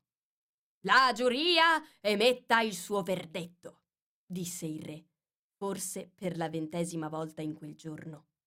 No! No! si intromise la regina. Prima la sentenza, poi il verdetto. Che grossa stupidaggine, disse Alice ad alta voce. Che razza di idea cominciare prima dalla sentenza? Sta zitta! disse la regina, facendosi paonazza. E invece no, replicò Alice. Tagliatele la testa! urlò la regina con quanto fiato aveva. Nessuno si mosse. A chi credete di far paura? disse Alice, che ormai aveva raggiunto la sua statura normale. Siete solo un mazzo di carte! A queste parole tutto il mazzo roteò in aria e ricadde addosso ad Alice, che lanciò un gridolino, un po' di paura e un po' di rabbia, e cercò di scuotersele di dosso. E poi si ritrovò distesa sulla riva del fiume, con la testa appoggiata sul grembo della sorella, che stava pian piano togliendole dal viso alcune foglie secche, cadute dagli alberi. Svegliati, Alice, le disse la sorella. Hai dormito tanto. Oh, ho fatto un sogno così strano, disse Alice, e raccontò alla sorella così come le ricordava, tutte le strane avventure che avete appena letto. E quando ebbe finito, la sorella la baciò e disse È stato proprio uno strano sogno, mia cara. Ma adesso corri a prendere il tè. Si sta facendo tardi. Allora Alice si alzò e corse via, e mentre correva pensava che era stato proprio un sogno meraviglioso. Ma la sorella rimase seduta lì, dopo che Alice fu andata via. Poggiò la testa sulla mano guardò il sole che tramontava e pensò alla piccola Alice e a tutte le sue meravigliose avventure, finché anche lei cominciò a sognare. Ed ecco il suo sogno. Dapprima sognò la piccola Alice. Rivide le sue manine strette attorno alle ginocchia e i suoi occhi curiosi che la fissavano. Le pareva di udire l'esatto tono della sua voce e di vedere quel suo modo particolare di gettar la testa indietro per scostare i capelli che le finivano sempre sugli occhi. E mentre ascoltava, o credeva di ascoltare, lo spazio intorno a lei cominciò a popolarsi delle strane creature che sua sorella aveva sognato. L'erba alta frusciò ai suoi piedi al passaggio del coniglio bianco. Il topo impaurito si tuffò nello stagno vicino per fuggir via e sentì il tintinnio delle tazze mentre la lepre marzolina e i suoi amici prendevano il loro interminabile tè, e la voce stridula della regina che ordinava l'esecuzione dei suoi sventurati ospiti. Ancora una volta il bimbo porcellino sternutì sulle ginocchia della duchessa, mentre tutto intorno volavano piatti e vasellame, e l'urlo del grifone, lo stridere del gessetto della lucertola, il rantolo dei porcellini d'India soffocati riempirono l'aria e si confusero in lontananza con i singhiozzi dell'infelice finta tartaruga.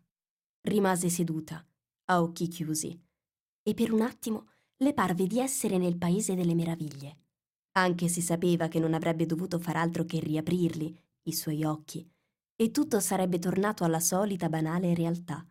L'erba avrebbe frusciato solo per il vento, lo stagno si sarebbe increspato solo per l'ondeggiare delle canne, il tintinnio delle tazze si sarebbe trasformato nello scampanellio delle pecore e le grida acute della regina nella voce del pastorello e gli sternuti del bimbo, l'urlo del grifone e tutti gli altri strani rumori si sarebbero trasformati, lo sapeva bene, nel confuso clamore dell'aia affaccendata, mentre il muggito delle mucche in lontananza avrebbe sostituito i singhiozzi accurati della finta tartaruga. Infine, cercò di immaginare come la sua sorellina, con il passar degli anni, sarebbe diventata donna e come avrebbe conservato, anche nella maturità, l'animo semplice e tenero dell'infanzia. Come avrebbe riunito attorno a sé altri bimbi e avrebbe fatto brillare i loro occhi di desiderio, ascoltando il racconto di strane storie e forse addirittura il sogno, ormai lontano nel tempo, del paese delle meraviglie. E come avrebbe condiviso i loro piccoli dolori e avrebbe goduto delle loro semplici gioie, ricordando la sua infanzia e i giorni felici dell'estate.